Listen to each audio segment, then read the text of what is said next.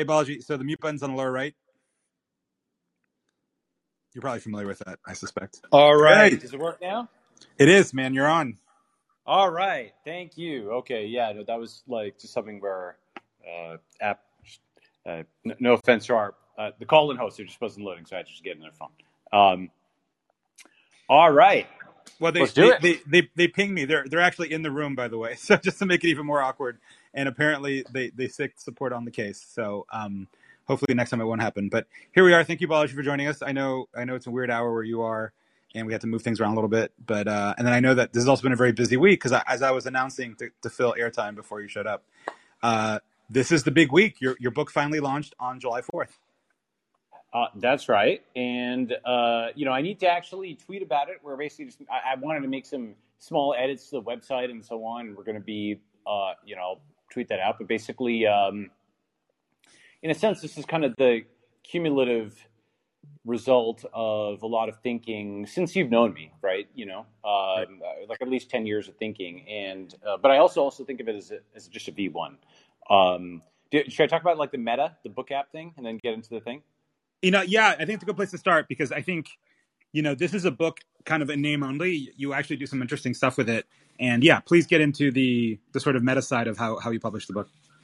Sure. Yeah. So, um, you know, normally a book is static and an app is dynamic, and never the twain shall meet, right? Uh, you know, the book is supposed to be locked and done, and you know, then you can complicate that because obviously you've got second editions and uh, you know third editions, especially for like math textbooks or, or physics textbooks, stuff like that. But um, typically, a book is meant to be static, and an app is more dynamic. And uh, I think you know what we're what I'm trying to do here is um, first of all we've released the whole thing at uh, you can go to thenetworkstate.com and um, also septictron.com, but we'll probably move it over. Uh, you can go to thenetworkstate.com and the whole thing is online for free. We built like an ebook reader. Um, you can click and just look at the PDF on any device, and of course you can get it on Kindle. And so this way, you know, if you're on a low bandwidth um, you know, Android phone in India or Nigeria or South America or something like that, you can look at it. But if you want to look at it on a nice Kindle in, uh, you know, fancy city, you can do that too. And just kind of optimizing for reach as opposed to sales per se, right? Um, because you know, I don't I don't need to sell a lot of copies. Uh, what I want to do is just try to get some of the concepts out there. If it helps, like you know, one person think through, you know, start societies and so on, that's that's kind of my goal. Um, and one other thing about the book app thing is obviously, you know, so I mean to keep pushing updates. Uh, you know, I may tweet out like a new, uh, I shouldn't quite say a chapter a week or something like that, but definitely like new sections and, and things like that. And, uh, you know, maybe by the end of it, when I add in every uh, argument and counter argument and counter counter argument and footnote and footnote to the footnote and appendice and whatever, all these graphs and charts, there's so much stuff that this is, this is very much the leanest cut that I could get out there there's so much stuff I want to get out there, and uh, you know maybe it'll double in size by the end of it, and then then we will hit print. Then we'll generate a hardcover and an Audible and whatnot, and have that out there. But think of this as the V1, uh, almost like the early preview, and uh, there's more to come. Okay, let me stop there. Yeah, well, so the, the lean cut is 460 pages, according to Yeah, I know. But but I'm glad I'm glad, and you know, you and I have talked about book book launch strategy, which of course you all completely ignored. Um, but that, that's that's fine. But it's good that the the hardback and the Audible is coming because I'm sure you know the the digital sales are, are bigger in, in Auto, Audible than Kindle. Like Kindle is like how nerds read, but it like Kindle sales have actually kind of plateaued broadly. But but it's good that the rest is coming. Did, so are you out of curiosity? Are you printing it yourself? Did you actually buckle and go with a conventional publisher, or, or no? Balaji, No, no, no. So yeah. everything everything full sta- here's the thing so i learned a lot while doing this basically and you know maybe there's some book publisher online who will just get really mad at what i'm going to say or whatever okay fine uh, but you know so first of all i had the time and the resources to just publish everything myself and so what that meant is i you know amazon allows you to self-serve and what the funny thing is is amazon is sort of my nod to conventionality in the sense that an Amazon listing shows it is a book, right? If you just have a website, it's not a book. If you have an Amazon listing, it's like a book, okay? So it's actually like kind of funny that in the digital era, that artifact is kind of sort of what makes it like real seeming because you have to jump through a bunch of hoops to get a listing set up, right? Um, you know, like incorporated vehicle and blah blah blah, all this stuff.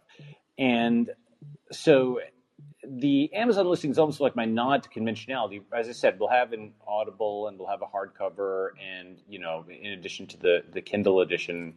But the thing about a book publisher is it means that every single derivative work you make, if images, updates, video, anything you get approval from somebody else.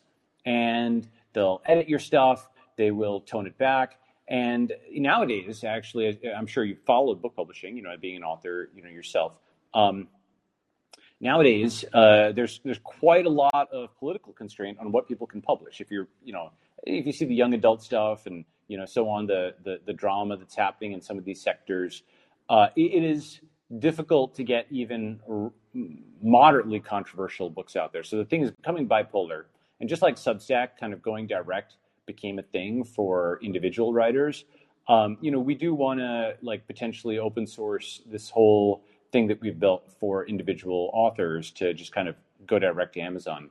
The, the missing component of that, of course, would be monetization. Um, and, you know, I've got some concepts on that, but let me pause there, get your thoughts. Yeah, no, I mean, you when you sell the book, I mean, you literally do sell the book. Like, I, I don't own the IP for Chaos Monkeys anymore. It's like somebody else's, right? And it just goes right. off into the wild. And it's, I mean, a, a, slightly better analogy might be like the venture capital model is actually not a terrible model for it in that the author is the entrepreneur, and you've got VCs who take their liquidation preferences are a lot stronger than than most VC term sheets. But they, but it also de-risks the author in the sense that they get paid up front and then a fraction on the back end. And you know, depending on the author and the genre, it, it can make sense. But again, if, if your goal is not necessarily monetization, but it's, you know, it's, it's biology. It's 400 years from now. There's going to be a network state society, and you will be the guru founder, kind of like the founding fathers are to us. If that is your goal, then potentially the route you chose is is a better way to actually do that. Well, uh, you know, I, I, I think my uh, I'm not sure if it'll be 400 years from now. Hopefully, we can do it within our lifetime. But and and it's as a, like the thing is, it's funny to put it that way. Like, I would, I, I that's where we're putting this. Um, you know how sometimes there's a comment, uh, you know, there's a post on the internet and it's wrong, and uh, you know, there's the famous XKCD cartoon on this, like somebody's yep. wrong on the internet, and it's not that you like want to take time to go and do it. It's just that you kind of feel, oh man, no one's gonna, no one's gonna say anything. No no one's gonna. Ah, it, it falls to me, right? I must say something, right?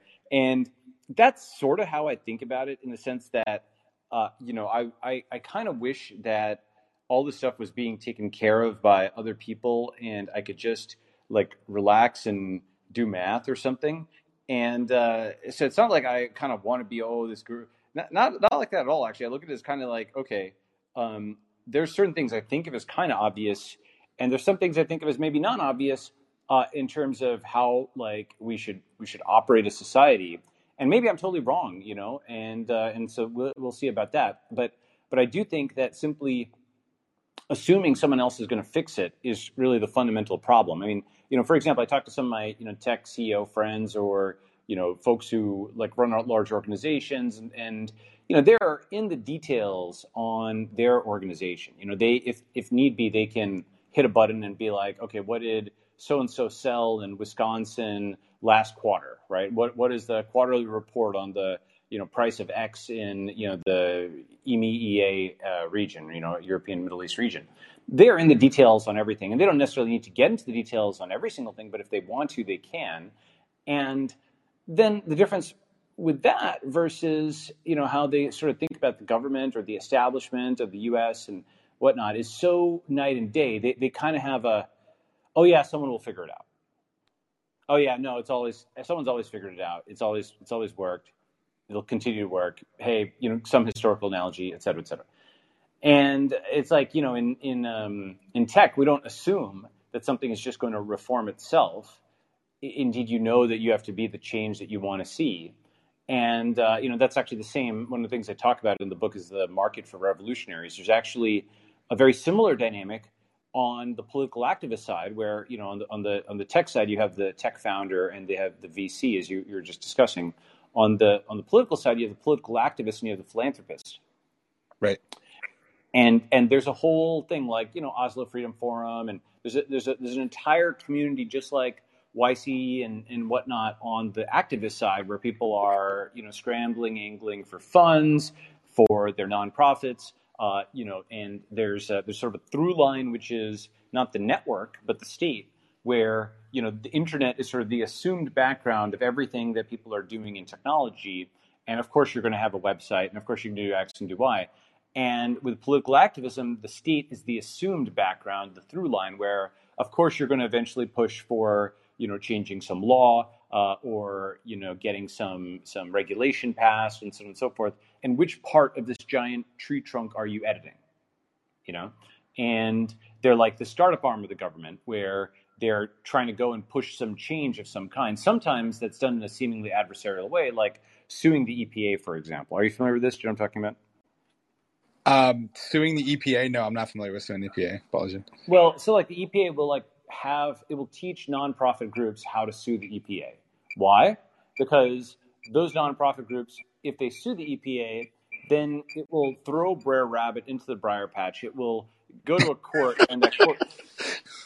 So I just I love the Brer Rabbit reference. That's that's that's that just came out of nowhere. But go, sorry, go ahead, Balaji. Yeah, yeah, yeah. So it will it will essentially be like um, it's a way to uh, quote force the EPA to do something that many of the people within EPA actually want to do, and so they will engineer these lawsuits against it, being you know saying like you know EPA is violating its duty to not um, to, to, to not clean up these wetlands and, and stop the evil corporations right. nearby. Lawsuit, right?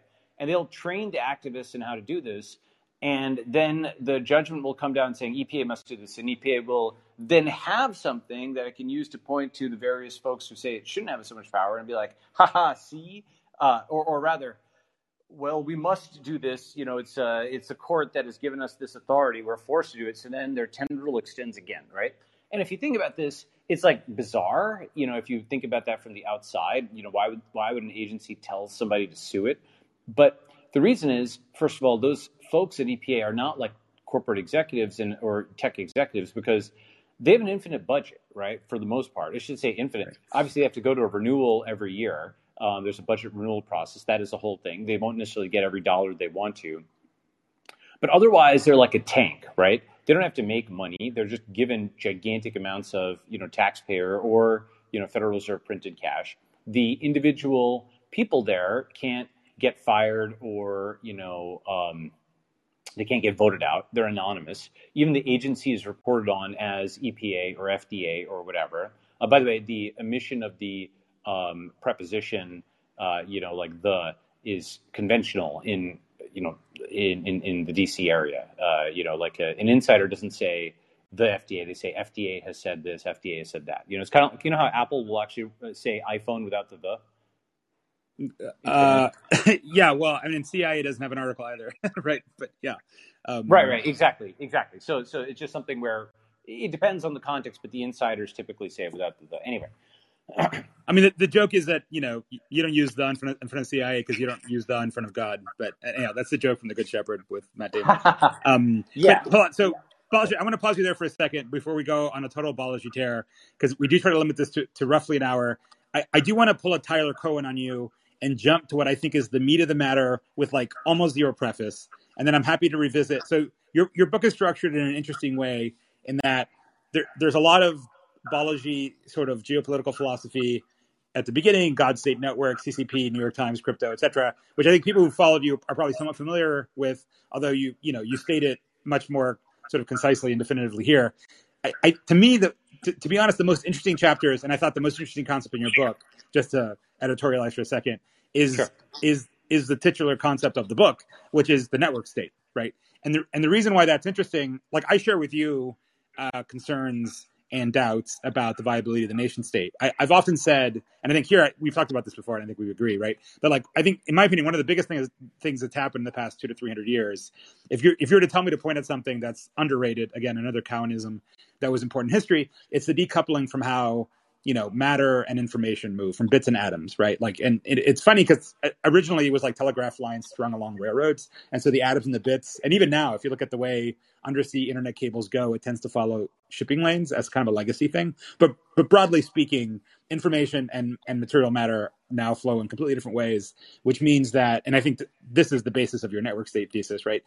You know the my personal headspace, my worldview, who I consider my friends, my values, what I consume are completely unrelated to the sort of geographic colored square on the map that follows the contours of a political entity, a language barrier, etc., which is traditionally yes. how human society kind of evolved, even post printing yep. press, right? And if you and if you decouple the physical, right? Like if what I think and do and believe and who I talk to has nothing to do with the fact that I happen to be in, in, the city of San Francisco in the state of California in the United States of America, then kind of all bets are off, right? And I think to me, like the big, the big fucking glitch, glitch in the matrix among the, the, many that the internet has driven is providing that glitch, right? Like I'm, I'm, I'm literally staring at the network state diagram that you've got, which by the way, you drop a lot of interesting numerical Easter eggs in it.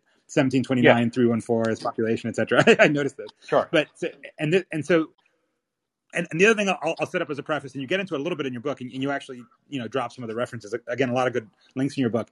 Um, you know, th- this notion might seem radical because, of course, the nation state to us, right, people of our age who have lived in this century, seems like just almost a law of physics, right? it, it is the case that you have states that are of roughly some level of ethnic homogeneity. In the case of the United States, not very much, um, but there is some creedal nation wrapped around it and a bureaucratic state sitting on top of it, right? And that's the way humans, at least in most of the West, have organized themselves since, you know, for the past three to 400 years, post printing press, uh, post post Napoleon, post 30, 30 years war, right? And there, and if you, but in fact, those were actually invented, right? Like I often joke that like Italy and Germany are younger than the state of Florida, right? State yeah, of Florida is actually incorporated exactly. before Italy and Germany exactly. were actually unified, and and that and that was a result of what Benedict Anderson, who I don't think you quote directly, but you're definitely quoting in spirit because a lot of your thinking is oh, I, I think I clearly have, from I, I, quote yeah, Benedict Anderson. Do you imagine? Oh, do you? Okay, guy? I do, yeah, yeah.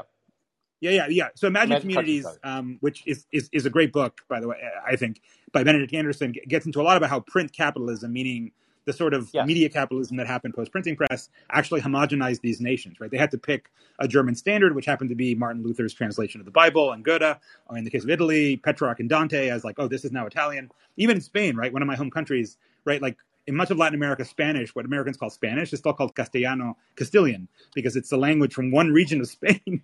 And my, my grandparents didn't speak Spanish. Actually, they spoke Galician, and so they spoke Spanish with an accent, and the, which they had to learn later when they came to Cuba. And so, like a lot of these notions of nation states that we think, oh, France has been around forever. That's not true. France, as we know it today, was as invented as anything else, and we still see states being invented like you know Israel or, or Ukraine to a certain extent. And so what I find interesting is I think that the nation state is dying, and, and the principal evidence I usually show is well, th- there aren't any more being born anymore. Like there, there aren't new nation states that you see, and for a while, particularly post post Cold War, there was like dozens of states. Like the United Nations used to be sub hundred, now it's almost two hundred nations, right? A lot of nations have been created, but not not in the recent past, right? And so it seems pretty clear that there's a major challenge in actually rallying people around an idea. One of the joke tweets I said is like all these charter nations, they're like Zionism without Judaism, right? there's this notion of trying to recreate, you know, trying to create a new nation based around some feeling of identity, but somehow there isn't the 2,000 years of exile and the holy book and the ethnicity behind it. Um, yep. So I'll, I'll, I'll, stop there. But that, that's anyhow. Hopefully, I've, I think I've framed the problem in a very similar way that you framed it. But at the end of the day, your answer to all this is the network state. And um, yeah, I'll, I'll stop there. Sure. So, so a few things. First is um, one of the things that I'm actually doing in my kind of edit of the book now, you know, is uh, reframing it as um, you so I have like this kind of quick start intro, and then chapters two, three, and four I can almost think of as you know this problem, and then chapter five solution, right? So uh, you know you you kind of have some theory of the world of why things are breaking, et cetera and then solution, startup societies and network states. Figure out how we can legalize this to take, you know, allow people to take things into their own hands, communities to take things into their own hands and build their own societies and then potentially eventually get diplomatic recognition.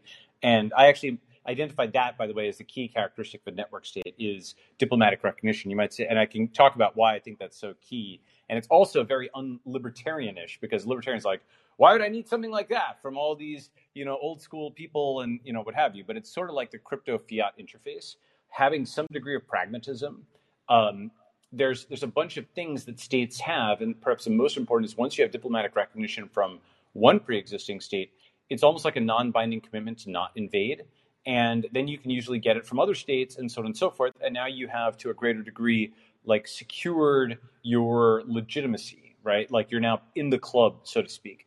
Over time, I think you know the number of network states might match or then eventually exceed the number of nation states, just like the number of cryptocurrencies has, you know, exceeded and eventually I think will become larger than the economy.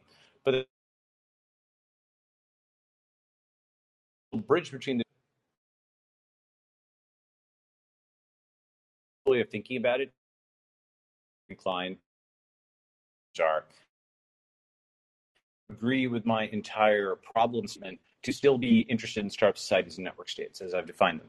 Uh, you also, um, you know, may only agree with part of the problem and part of the solution, um, but think of it not as a like a Bible actually, but as a as like you know Python or something where it, there's a main language and there's a bunch of toolboxes, and this has got just a bunch of little tools, analytical lenses, and and things. And if you only use 10% or 20% or 40% or 60%, that's fine. Like um, you know, I, I, I, am one of the things I say in the book, and I'm actually teasing out this, this revision, is the stance that I come into it with is polytheistic, polystatistic, and polynumist, right? So polytheist, polystatist, polynumist, meaning I'm okay with multiple gods and multiple states and multiple networks.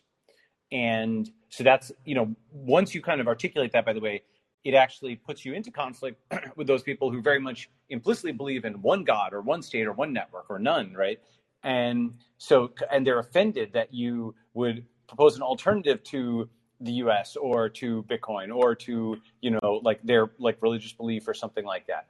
And uh, whereas if you're if you've got uh, a a what I call a pluralistic or polytheistic kind of orientation, it's good that there are alternatives.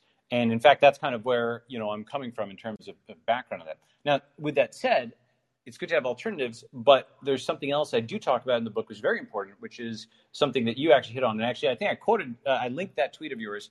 Um, Altman, Sam Altman actually had a tweet also that I, I kind of laughed at, which was um, was also true, which is that if you don't have some sort of moral purpose for your organization, it'll be overwhelmed by the current thing, right? Similar to your kind of thing on the Zionism thing. And I just kind of saw that in the final stages when I was, you know, like finishing up things, and I actually linked both of those. And the reason I think that's important is I have this whole section there on the one commandment. I'm not sure if you're able to see that. Do you see that section? Uh, I'm looking at your book, but which uh, which section are we talking it's about? 2.9. It's 2.9. Yeah. So here's here's essentially. Let me kind of set it up. Basically, the and at first it'll seem like weird, but then I'll try and explain it. The startup society, as I've defined it, starts with a moral innovation as opposed to a technological innovation like a startup company. And when you say a moral innovation, what do I mean by that? Well, you know, a startup company has uh, it has the tech part, but it's also got you know company culture. Once you go beyond you know just a few people, the culture of your company becomes an explicit thing and it actually you know actually you know the uh, the whole move fast and break things i'll just take that famous example. Um, the reason that got a lot of uh, attention is because it was a non-obvious statement. That is to say it expressed a trade-off that um, you know people wouldn't make on their own. It inverted a principle perhaps that was implicit in broader society. It said to prioritize speed over stability. And then of course you know like a million people use that against facebook and whatever and you know now they have like move move fast with stable infra or some stupid thing that just takes away the interestingness of that initial yep. trade-off right um, and of course, it's also true that when you're at like billion person scale, you can't have it crash for billions of people. You do need different values and what have you, right? Fine. Point being, though, that there was what I call a moral inversion by reference to Nietzsche. You know, Nietzsche talked about like the concept of the inversion of morals. Are you familiar with that? Right, which which in Nietzsche's case is part of his anti-Christian criticism, in which yeah. victimhood is revered and every traditional society would worship the the beautiful, the strong, the rich, and Christianity inverted morality and actually, in some sense, worshipped the weak, the infirm, the poor, and uh, of course, it drove Nietzsche completely crazy. But yes, it did. And so I've got like sort of a V three on this, which uh, you know, is is neither Nietzschean nor anti-Nietzschean. So here's here's the V3, and I kind of talk about this, but it's a sort of different way of talking about one part of the book. Basically, if you imagine the seven point whatever billion people, let's say seven billion people of the world, like seven point five, I don't remember the exact number, seven point nine, uh, seven billion people of the world, and they're rank ordered according to some metric. Okay, it could be the amount of U.S. dollars they have. It could be their ability to write a program.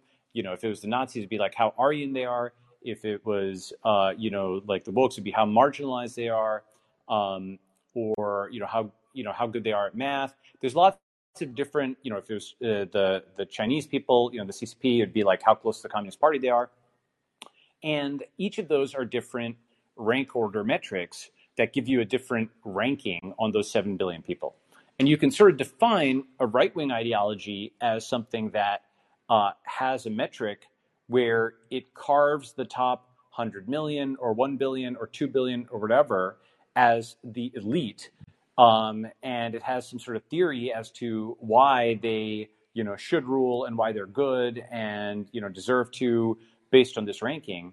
And the left wing ideology is everybody who's left on the other side of that is all the folks who are on the outside looking in who are not part of that ruling group who are not close to the levers of power in the US establishment or you know who are not like the, the the you know they don't have the divine right of kings or something right? And the thing is that when you kind of think of it this way any order that is set up any order of any kind whether it's king arthur in, in you know the the middle ages or it's the roman empire or it's the ccp or it's the you know soviet communists or it's the us establishment has some ranking function like this right? Will, will you agree with me on that? Will you grant that premise for now yeah, I mean, I okay. yeah, I mean, look, the, the Christ story is the central moral narrative of the West, and you know, in, in, many ways, the the debate between traditionalist Christians and the woke is really just the casting in the movie, right? Who's the Jesus yeah. figure and who's the tormenting Roman centurion? I've made this point to Rod Dreher, who I've interviewed ages ago for Pull Request, and he still didn't kind of see it, right? But it, anyhow, I, I think yes, a, a lot of yes, a lot of secular liberal wokeness is kind of regurgitated you know Protestant Christianity and all the rest of it. But yeah, but yeah, I mean every society in yes. some sense aspires so to some moral order. But yeah, yeah. Here's the thing. One of the things I quote is basically like, um, you know, uh, Alinsky opens up rules for radicals in this intentionally provocative way, where he's like, you know, Machiavelli wrote his book for the haves and uh, you know on how to retain power. Rules for radicals is for the have-nots and how to take it away, right? And what I have, I think, is a little chapter there, a contribution on the third part, which is what happens when the have nots gain power and become the haves, and then a new group of have nots arises? Right? That is actually the cycle where left becomes right and right becomes left. The revolutionary class becomes a ruling class, and a new revolutionary class arises, not usually, by the way, the exact same group that was just defeated. Because the group that was just defeated was just defeated. And usually they, you know, whatever institution has just arisen is set up to defeat them. That's why I don't think it's going to be like a revival of traditional Christianity or traditional American. Like wokeness is set up to deconstruct that. Like wokeness has a bunch of armaments that go after like traditional America and you know what have you. So it's it's sort of like you know it's it's reacting on an axis that its ideological rival had picked.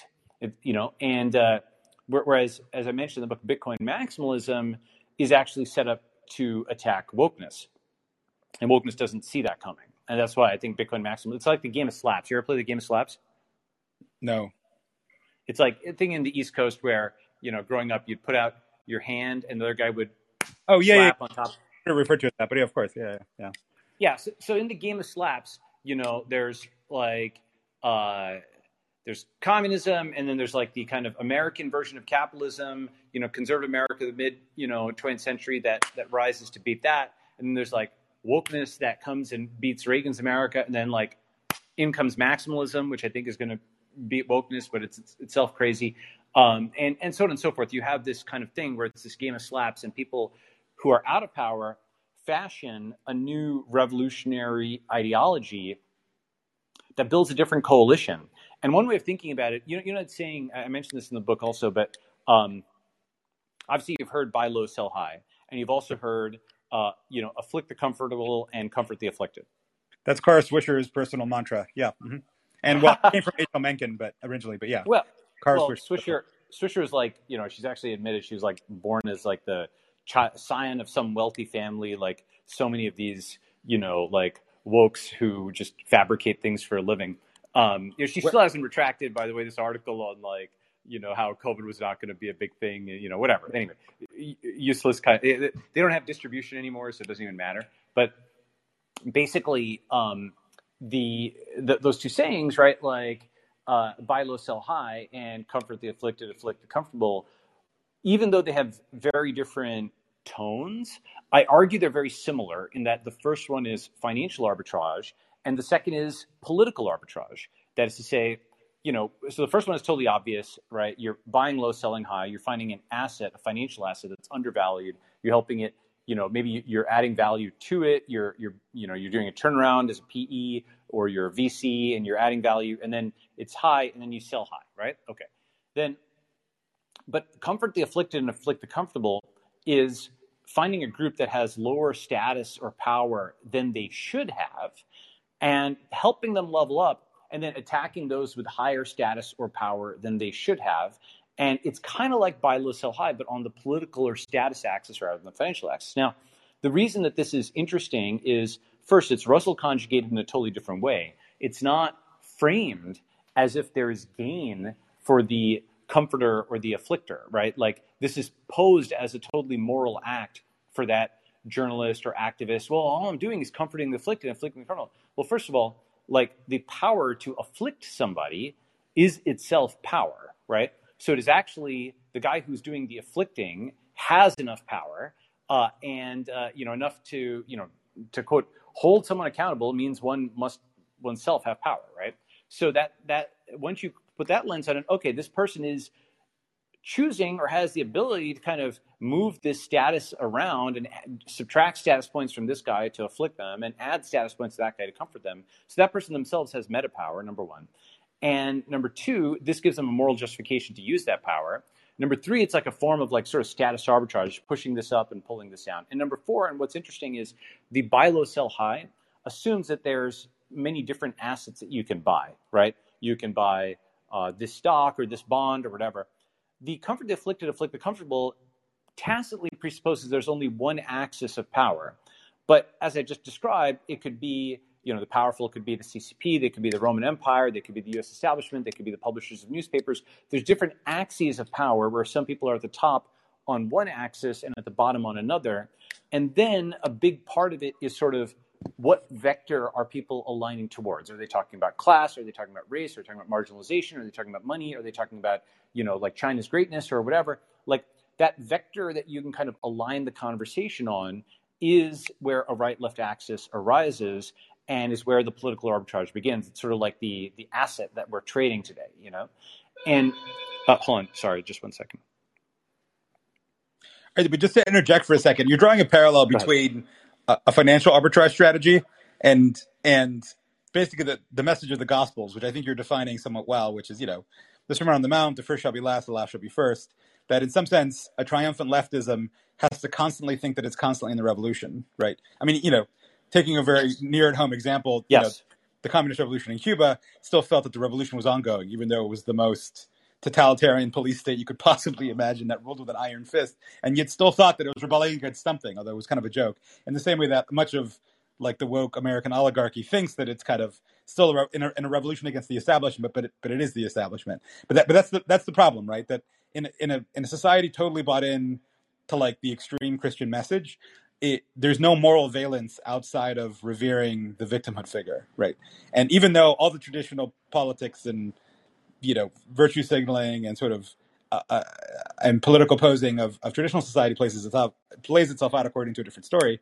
It still has to pretend that in some sense. It, and and I think you're right to cite the hypocrisy of it, right? In some sense, and a Christian society, at least a modern Christian society, finds it difficult to justify action that's not in the name of again correcting some historical injustice, which is again it's obviously a heretical form of Christianity, and um, there's there's terms for it, antinomianism, et cetera, in, in, in, traditional Christianity. But basically, taking the, the, the message of the Gospels and effectively rejecting the Hebrew Bible. The God of the Hebrew Bible is a little bit more firm and follows the rules a little bit more, and it's not just about you know sticking your finger in the eye of authority as as a, as a political bent. Um, and so yeah, I get it, but I, I don't see the parallel. I mean, the, the Bitcoin maximalism thing is just taking financial sociopathy and building like a society around the fact that it's you've got much more than that. I, I, so Bitcoin. Well, well, hold on. Let's, there's two things, two, three things. That, let me just say something. So first of all, I think you got basically what I was trying to say, which is that, uh, but you know, like the, the revolutionary class still wants to believe or makes out to believe it's still running the revolution, even as it's become the ruling class. One of the best ways of looking at this is, you know what the PRI is in Mexico? Maybe you can tell that for your viewers if um, don't know. Yeah, yeah, um, it's, it's, the it's literally the Institutional Revolutionary Party, which has held power bingo. in Mexico for I don't know, like a century now. Ex- yeah. Exactly, right? So that itself has this paradoxical combination in the name, which is hilarious at first, but then you kind of, um, you know, one of the things I identify in the book are, you know, several left-right fusions where the left gives the moral or religious justification for wielding power, and the right is the power itself, and you kind of need both. For example, like the Christian king, okay? Left was Christianity, which tore down the Roman Empire, and it was supposedly against all hierarchies. And the money changers are thrown out of the temple, and the rich man goes through the eye of the needle, and it's you know against all kings. And, and then it becomes the ruling class ideology that justifies a Christian king. Or you have like the CCP entrepreneur, right, where it's like a communist capitalist. Or you have um, the Republican conservative, actually, where the radical Republicans, who I have a whole section on this, the radical Republicans of 1865 somehow became the conservatives of mid century America. And that dance is really worth understanding because essentially what happens is when the left wins, when the revolutionary class wins, it has moral authority and it uses that moral authority to gain economic authority. In the late 1800s, would you want a Confederate traitor running your railroad company? No, of course not, right? And so what happened is that moral authority turns into economic authority. All of the Republicans become wealthy as a consequence. And then the Democrats started repositioning as the party of not the South, but of the poor. You can start to see this with William Jennings Bryan, 1896, Cross of Gold speech. It then extends with, um, you know, FDR is the big moment where like a 50 point swing from uh, of the black vote from Republicans to Democrats happens in the 1936 election, his second term, and actually the civil rights, you know, uh, movement. That's only the mop up. It's like another 10 to 15 points, but the switch had actually been baked before. It's like a sine wave where it's like now moving up.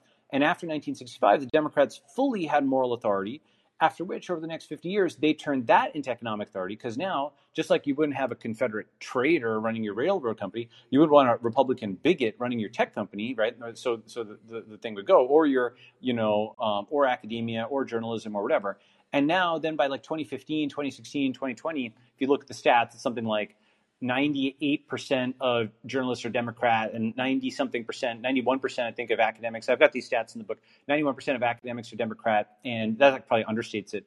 And you know, some enormous fraction, 98% of, of uh, donations from Twitter, 96% went to Democrats, and so on and so forth. Right. So it's just total um, win on the economic axis, where this was the cycle. Right. Moral authority leads to economic authority leads to loss of moral authority, leads to loss of economic authority. So the Republicans had the moral authority after the Civil War. They used it to gain money, economic authority. That led to a repositioning against them. And they started losing moral authority. And then they lost that economic authority as well. And now they've become the party of the proles. And so this cycle is this amazing 155 year cycle where the Democrats went from the defeated party in the Civil War to the totally triumphant, you know, woke capitalists. And it's this huge sinusoidal arc. Now, as I mentioned in the book, also there's a ship of Theseus aspect to this. You know, ship of Theseus, it's this uh, you know metaphor or thought experiment where you have a ship and every single piece. Uh, actually, you want to, do you know about it? Should I describe it for your listeners? Yeah, no, go go ahead. It's it's a slightly it's a slightly obscure reference. So yeah, please go ahead. Yep. Sure. It's like like imagine you had a, a ship and um, you go and replace the mast, and then you go and replace the prow, and you replace a window, and so on, and eventually you replace every single piece of that ship. Right? Is it the same ship? When you've replaced every single piece, you know, and you know, is like this philosophical question, and uh, you know, your body is like that as well. Like you're, um, when you eat, you are what you eat. It's like there's a internal process that's manufacturing your, you know your fingernails and your and your eyes and and all that stuff, right? So the uh, the the point here is that um, even though uh, like you can say like that party had this 155 year arc, there's a ship of Theseus aspect where the winning coalition actually looks a lot like the 1865 coalition, which is um, northeastern, mostly white people on the in the name of minorities against like you know hated Southerners. We had a thing with Part 65 in some ways, right? Um, but but the but the party names have changed and certain positions have changed and so on. And when you take the long lens, uh, because most people, it, it's uh, you, you, know the term term flatland or the concept of flatland. Yeah, yeah, mm-hmm. yep. Right. So flatland. By the way, just, just, as a comment on your book, so just just one side comment, Balaji, for those who are, are trying to follow along. Um, I mean, your your your sort of like toolbox of signifiers is so rich and vast uh, I'm glad that you actually include a lot of links in the book because I think I probably get 80% of the references, but I think we we often hover in the same intellectual circles, so the the overlap is pretty high. But I think for most for a lot of people, they're going to have I think trouble keeping up with with Balaji. But it's good that you have a lot of interesting links in there, and I think if you literally just clicked on every link and read everything, you you'd come out with like close to an equivalent of like a bachelor's degree because you have you have a lot of references in the book. Yes, I, I there's thousands and thousands of uh, there's, there's on the order two thousand links in the book, I think. But the reason I include that is just because it's almost like including a submodule. You know, uh, now you might say, well, that's bad to include lots of references, and that's true. But it's also something where it allows you to build a more complicated argument rather than you know like doing it from scratch. You can be like, okay, this guy had this really good concept I'm just going to import that and using that, let's use it, right? Okay, so like flatland, right? Flatland is this parable where you imagine somebody who lives in two dimensions. And then when they encounter a sphere, which is a three dimensional thing, you know, it looks at first like a small circle rising up out of the ground, you know, not rising up because they don't have the concept of up and down, but it's a small circle that then expands and then it contracts. And they're just trying to project this three dimensional thing down into two dimensions, this mysterious thing. And so flatland is thought of as this two-dimensional plane and it's a great metaphor you know these things that are beyond our ken in three dimensions but i give a different version of flatland and a different version of flatland is flat not in the sense of two-dimensional but flat in the sense of zero derivative zero derivative is you know you're on a curve but you know it's instantaneously flat or it's flat for some period and it doesn't seem like things are changing and that, in my view, is kind of people in the 90s and the 2000s and so on. It's almost like at the peak of a roller coaster or at the crest of a sine wave, one takes that temporary stability for permanency. You live in flatland. And so therefore people are not accustomed to the you know derivative, the change that is um, frequent in other periods and that we're going through and that I think is going to accelerate, they kind of think as they start coming off that sine curve, oh, look, it was flat for a long time. But actually, the derivative is going to increase, and you know the second derivative is, is like increasing, and until you have like this vertical kind of thing, and then we have to have a plan for like stability on the other side. That's like you know kind of my my metaphor for folks who think, um, you know, like oh, the post-war order will hang on Actually, Collison had a good tweet. Patrick Collison had a good tweet on this just, I think, a day ago or so, where he showed one graph that I'd seen before and one I hadn't, which showed that the NIH investigators, um, meaning the guys who get grants in academia, it's just the same cohort of people. You see, the average age of the investigator who gets a grant has just shifted up like about a year every year. So it's the same group of people who got tenured faculty positions in the 60s have just given themselves grants every year for the last 50 years. Or if you look at the age of Hollywood stars, um, the number of stars who are you know in their 30s leading people is like has just dropped off a cliff but it's all these remakes with you know sylvester stallone or whatever guys in their 60s guys in their 70s that's sword. You look at you know top gun that's a great example of that. You look at um, you know republican versus democrat where you have these gerontocrats. All of these are kind of an attempt to kind of hang on to the past and reassert the past somehow because there isn't really a vision for the future. And um, you know, I think that that's like the base rate kind of concept that things are just going to remain the same. Tyler Cowen calls them the base raters is like this flatland concept. Like they just don't think things will change, and I disagree with that. Um, but but let me pause there. Yeah, yeah. So right. And oh, I, go ahead. One other, one other thing I wanted to, I just coming back up. You'd mentioned, and we had just talked about how you you know the wokes or you know the the communists and so on wanted to maintain the pretense that they were revolutionary even when they were ruling class. The thing is to slightly change lenses, and I mentioned this in the book as well, is the startup founder has the same thing. The startup founder actually, you know, uh, uh there's basically three cycles I talk about. There's the left cycle, the right cycle, libertarian cycle. Okay, so the left cycle is you have uh, you know an oppressed group, you know the uh, this very powerful uh, ruling class that's oppressing them. You know through their spirit and their drive, they win the revolution.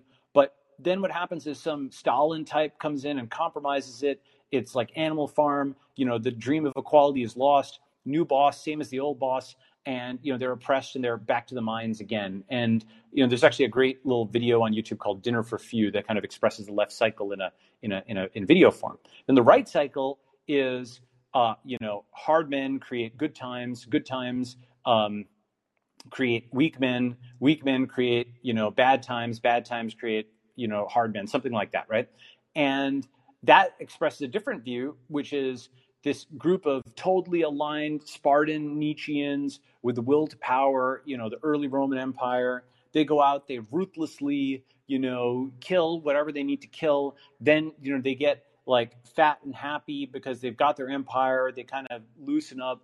They start degenerating. They lose track of the values that made them great. And, uh, you know, now um, their empire falls and it decays and it cracks to pieces um, and then a new group of Spartans needs to rise, right? That's the right cycle.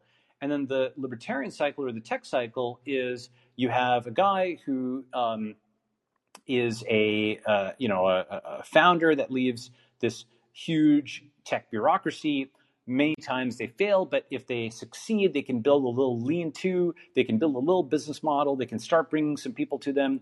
Then they may wildly succeed. They may have a big company, and now suddenly it actually becomes just like the big company bureaucracy that they left behind because they have to go from the burn rate where everybody must be indispensable to the bus number where every person must be dispensable. They have to build a multicellular organism where every single person, you can't have one person leave and a thousand person company fail. So you have to make people dispensable. You have to make people replaceable. And in so doing, you start deadening individual initiative. The transition to multicellularity makes people who are really exceptional feel that they don't matter.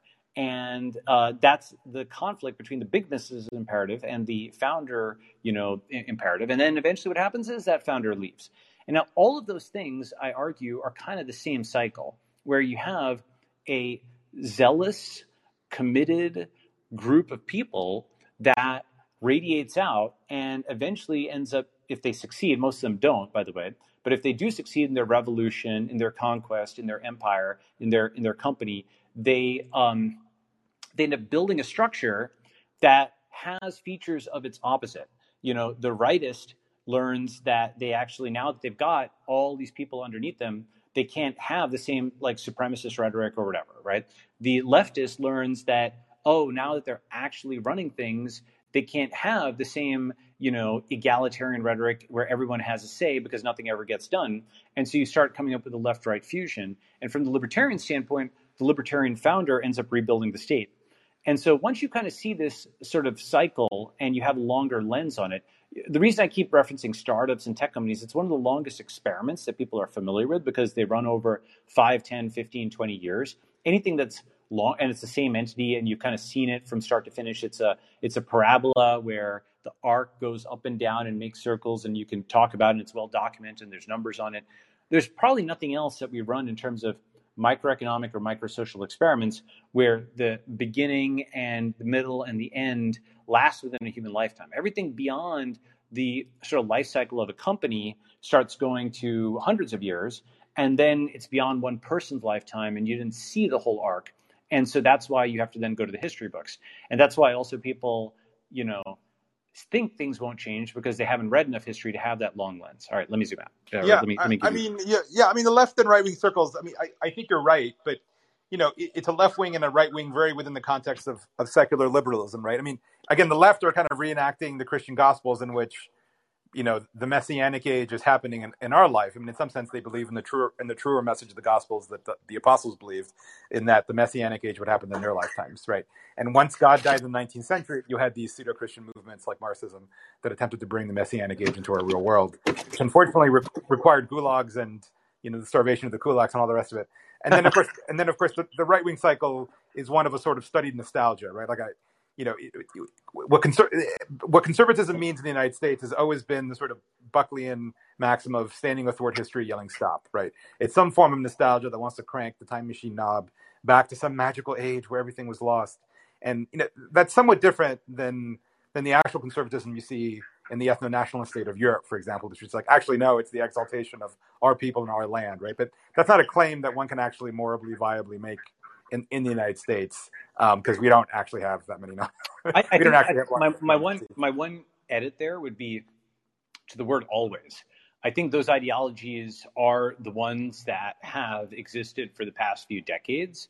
But I think A, they're changing. And I think B, if you go farther back in time, they do change. You know, for example, in Europe for a long time, the left and right were allied, where it was uh, you know, hey, you know, left said it is our moral duty to go and spread. And it's funny to call it the left, okay? But it's what, I, what I'm saying is the the religious group or the revolutionary group wanted to go and spread Christianity to the heathens because it was a moral imperative, and the ruling class was happy to go and like conquer, you know, people. And that combination gave a moral justification for the exercise of power, the left plus right. And that was a different. That was when Europe was in its expansionist mode. When it's in its contractionist mode, it goes to different arguments which say not um, you know here is my moral right to invade and colonize your country but rather hey here is my you know like justification to be left alone. Why are you coming into my country? Right? And it's kind of like the dune thing which is you know the dune saying it's like um or the quote from dune which may itself be a paraphrase uh, when I am weak, I ask you for mercy because that is according to your principles. When I am strong, I do not give you mercy because that is according to my principles, right? That's a quote from from Dune, right? And um, that's kind of like how a lot of ideologies are, you know, where uh, you'll see people propound and but I'm not beating up on the Europeans or whatever here. Like actually, if you if you have a long enough lens, you'll find lots and lots and lots of groups doing this through history, where you know, they propose, uh, you know, or propound some philosophy of, you know, universalist maximalism, conquering, et cetera, when they have the power to do that. And then when they're on the back foot, then they, you know, propose, hey, let's have, let's have, uh, you know, um, rule of law. Let's let's limit ourselves. Let's limit government, and so on and so forth. And and this flips back and forth. But uh, I think it's a yeah, but, that, but that's but that's a, that's yeah. a that's a somewhat novel thing, Balaji, right? In the sense that there's a level of like, again, to, to co-opt the Web three term, there's like a level of trustlessness and faithlessness and institutional corrosion and dissolution that that you're right. I mean, everyone's being kind of a hypocrite, and, and the right does it almost as much as the left. Um, but eh, so let, let me just because we're running at the top of the hour, I, I do want to get to one thing. I'm staring at this diagram on page 362 of the Kindle edition, which is like your your visual version of the network state. And again, I think given that it's the name of the book, we haven't gone into it quite enough. And I, I, and I think a lot of people might be shaking their heads, wondering like, "What the fuck are you talking about with the network?" Sure, sure, sure, sure, Yeah. There, and there's there's a lot of preface that is like the gospel of of Balaji, right? Which I think if you follow Balaji, you're you know you, are probably somewhat familiar with, or if someone's had a conversation with you. And but then the network state part, in my opinion, again, is what I think is kind of the juiciest part of the book which sure. it, because it resonates a lot with my own personal. A like like I said, I'm kind of bearish uh, on the long term. Like I don't think there's going to be a breakdown tomorrow, but uh, on the long term basis, I'm kind of bearish on the nation state, and I think there will have to be some political firm that changes it. And I, I, think your network state gets at things that are, are functionally already true, right? So yes, I'm looking at the graph that you've got, which is like this like idealized like Facebook growth dashboard of the network state or whatever, and it basically looks like this almost like either urban archipelago or like Hanseatic League of like elite cities from Tokyo, Mumbai, Delhi, Sao Paulo, New York, Lima. And it, I think a lot of people probably who are listening here live a similar lifestyle, which is like, okay, I literally, my entire life is actually spent between three or four neighborhoods in San Francisco, a similar number of hoods in Miami, uh, downtown Austin, and three or four neighborhoods in New York. And I have a circle of friends and people I know. And then, like, I started realizing I don't even know where most of the people I know even live. Like, if you had to ask me, like, Where, Yes. Where's their home? Where do they sleep at night? I'm like, I, I don't know. But we meet at centers of gravity, like various conferences, dinners, and whatnot. And again, one of like half a dozen cities, and everyone kind of floats around uh, among that world and is very decoupled. You know, I- you know.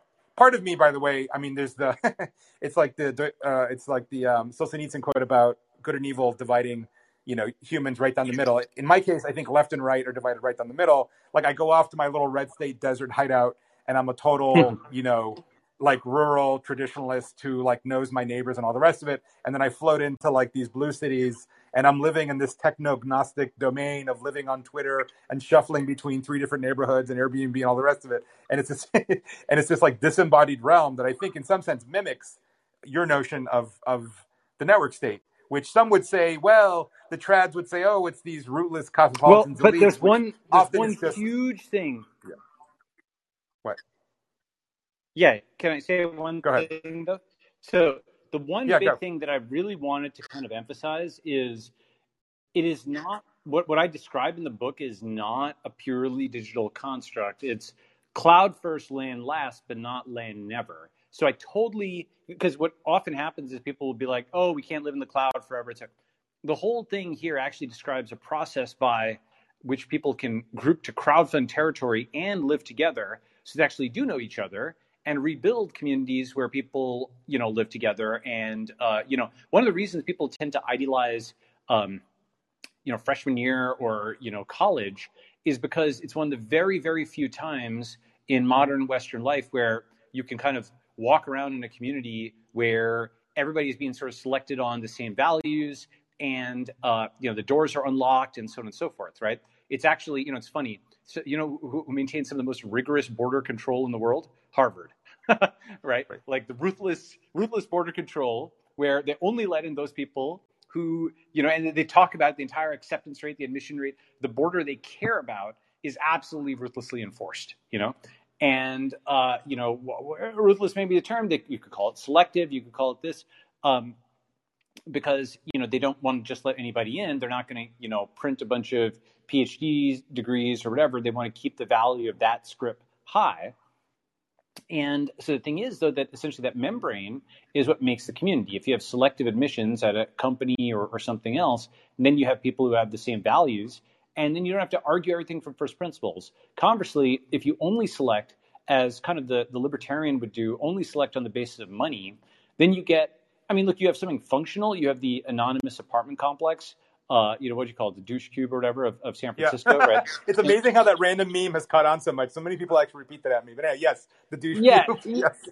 yeah, I mean, like, I, I actually think you know they're they're like fine or whatever. They're fine place to live. But the thing about it is, it's it's something where literally there could be somebody who lives sixty feet away from you, and you have absolutely no concept of who they are. You wouldn't recognize them on the street. You wouldn't, you know, they don't. They may not leave your the apartment at the same time. You know, there's people who live like just a few feet away that you never ever know and never will know, right? And one way of thinking about that is, it's like, um, you know, the concept of like defragmenting a hard drive. Yeah, yeah. I, I used to use Microsoft. Yeah, yeah. Yeah. Yeah. So so it's like it's like this extremely fragmented hard drive where the positioning of people is incredibly inefficient. Why is it inefficient? It's like, um, you know, your most uh, think about how like a you know computer's laid out. You have your you have your memory, and then you have your um, you have your RAM, and you have your L2 cache, and you have uh, your hard drive, and then uh, you know you have the internet for data that's really far away. And it's kind of like you have something on your desk, and then you have something on your shelf, and you have something in the basement, and then you have something at the store, and you lay things out in terms of frequency of access order. You know, you're using your computers all the time, so you keep that on the desk, and you only want milk once a you know once a week or once a month, so that's at the store. And so the point is that you're using space in an efficient fashion. But here we have a situation where all the things that are really close to you, all these people that are really close to you, you have nothing in common with them, and vice versa, right? They're not, you know, like like working on the same intellectual things. They're not funding the same things. They're not, you know, you don't even know what their premises are. That's all like basically mutually wasted space for everybody there. If instead you all group them into communities of like mind, there'd be all these amazing network effects that would arise. As just like a small example, you want to learn, you know, Turkish or whatever. Being in a building with all Turkish speaking people would be a great way to be to have immersion, right? There's a network effect there, you know. Um, almost anything else which you value. You want to get fit. Well, a building where everybody, building slash community, doesn't have to be a vertical building, of course, it could be a walkable community. Um, any kind of community where everybody shares a certain value, like you know, fitness is good, or uh, you know, carbs are bad, or um, cancellation is bad. I'll get to that point. Any, anything where people share that value in common. Now there's actually you know kind of a default. It's like you know sports or the weather. You can kind of talk to somebody about it. You can assume they share that value. They'll have something to talk about it. It's in a it's a hub. It's a it's a point for that community. Everybody isn't just anomic and listless and you know can't assume that a stranger has anything in common, which is basically what like big cities in, in, in the West are like nowadays. Um, and I think that rebuilding is not purely a commercial proposition. It is very much a moral and ethical proposition. That's this concept of the one commandment that I talk about. But I can let me talk about the network state itself. Should I do that just very very quickly? Well, but, but just just a, one last comment on that, right? Because what you're saying, I mean, the, the defragmentation process, which I think is a very good analogy for it, in some sense, is, is a revolt against the Christian universalism that underlies like contemporary secular liberalism, mm. where it's, which you see particularly expressed in the U.S. because the U.S. It, is a creedal nation. So there's aspects of it that you can consider critical of it, but there's aspects of it that you can actually think. I mean, in many ways, what, what one of the things I say is like um, a proposition is not a nation, but it can become one.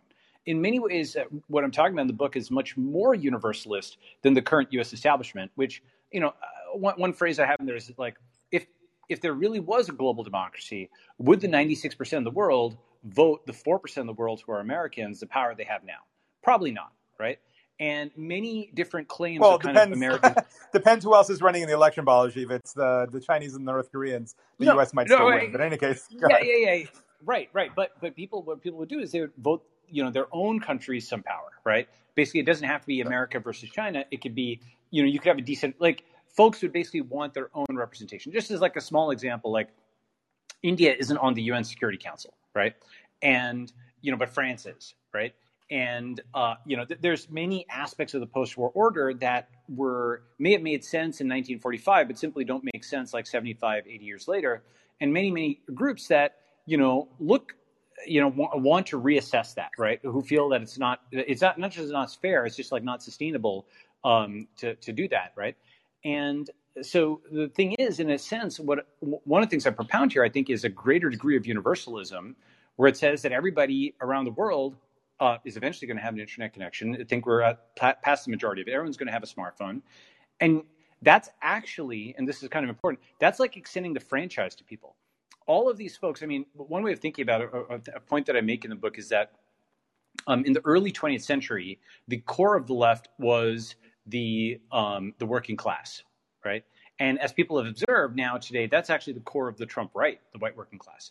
And how did that flip happen? How right? How'd you go from Stakhanov to Archie Bunker, right? Stakhanov was the you know the the jacked Soviet Chad, you know the the comrade who was a real bro, right? And you know basically could do the work of ten men in the workers' paradise. He somehow took no vacations, right? So Stakhanov was like this super um, you know worker, and all the intellectuals and artists and so on in the early 20th century. I mean, they really believed in this religion of like you know I shouldn't say religion, the doctrine of this oppressed working class man and all of their noble qualities their long suffering this you read upton sinclair's book you know the jungle uh, you know folks went and they died in the spanish civil war for this romanticized image of the working man right then by the 70s suddenly you had like archie bunker and now the working class guy was portrayed as this fat bigot you know, and you know, first of all, he was white, and so that part hadn't been stressed. He was white, and he was racist and sexist, and you know, this and that. And so suddenly all the negative qualities were brought to the fore, and the myth making took a, took a 180 degree turn. And the new proletariat was the marginalized. It's the you know women and minorities and LGBT, like you and me, minorities, whatever. Like, well, but that's new... that's that's just because that what that's different, right? I mean, that, that's because I think in the U.S. the left and right are inverted, right?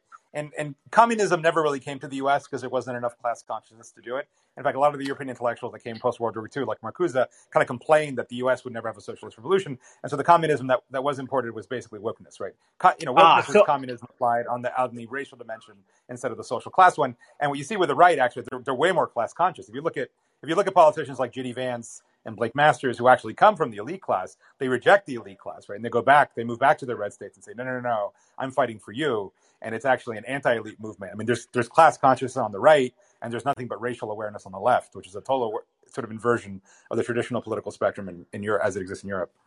So on this on this particular point, I would disagree that. I actually think Yarvin's analysis on this is actually quite good, and why? Because he points to John Reed, he points to uh, the fact that Trotsky raised money in New York. He points to the fact that FDR diplomatically recognized the USSR. He points dude, but that, but dude, that was age, but that dude, but that was ages ago. That that that, that was that, no, no, that's that, like that was a different world. Startup money. Wait, wait. So, so like you know, Antony Sutton's Wall Street and the Bolshevik Revolution. Like you know, all, you know, Wall Street also funded actually the Nazis.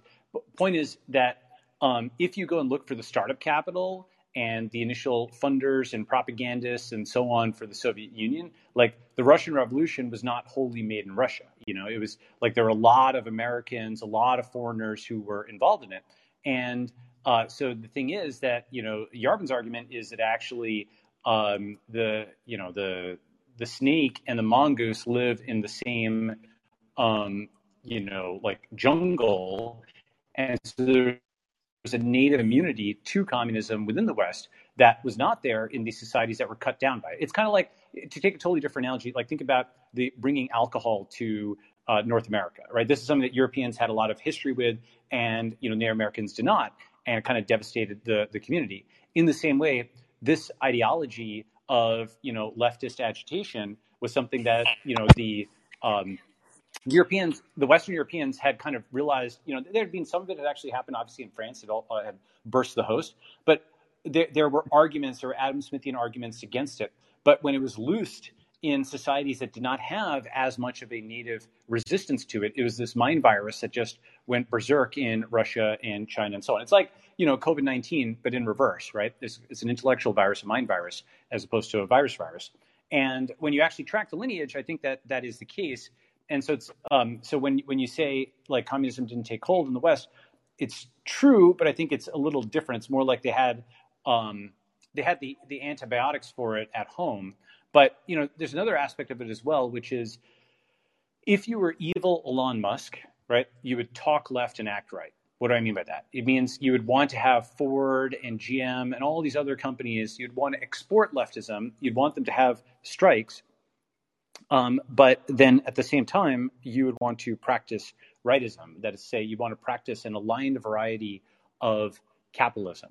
Okay. And so, hold, hold on just one second.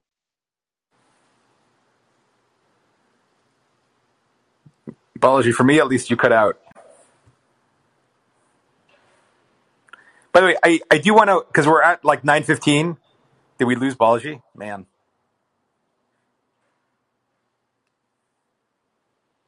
Mm, let me check WhatsApp. And Sorry, go ahead. Yeah. Well, so Sorry. I was just going to say, just, just because it's nine fifteen, and we could probably Yeah. riff on politics till the cows come Sure. home. Um, Yep.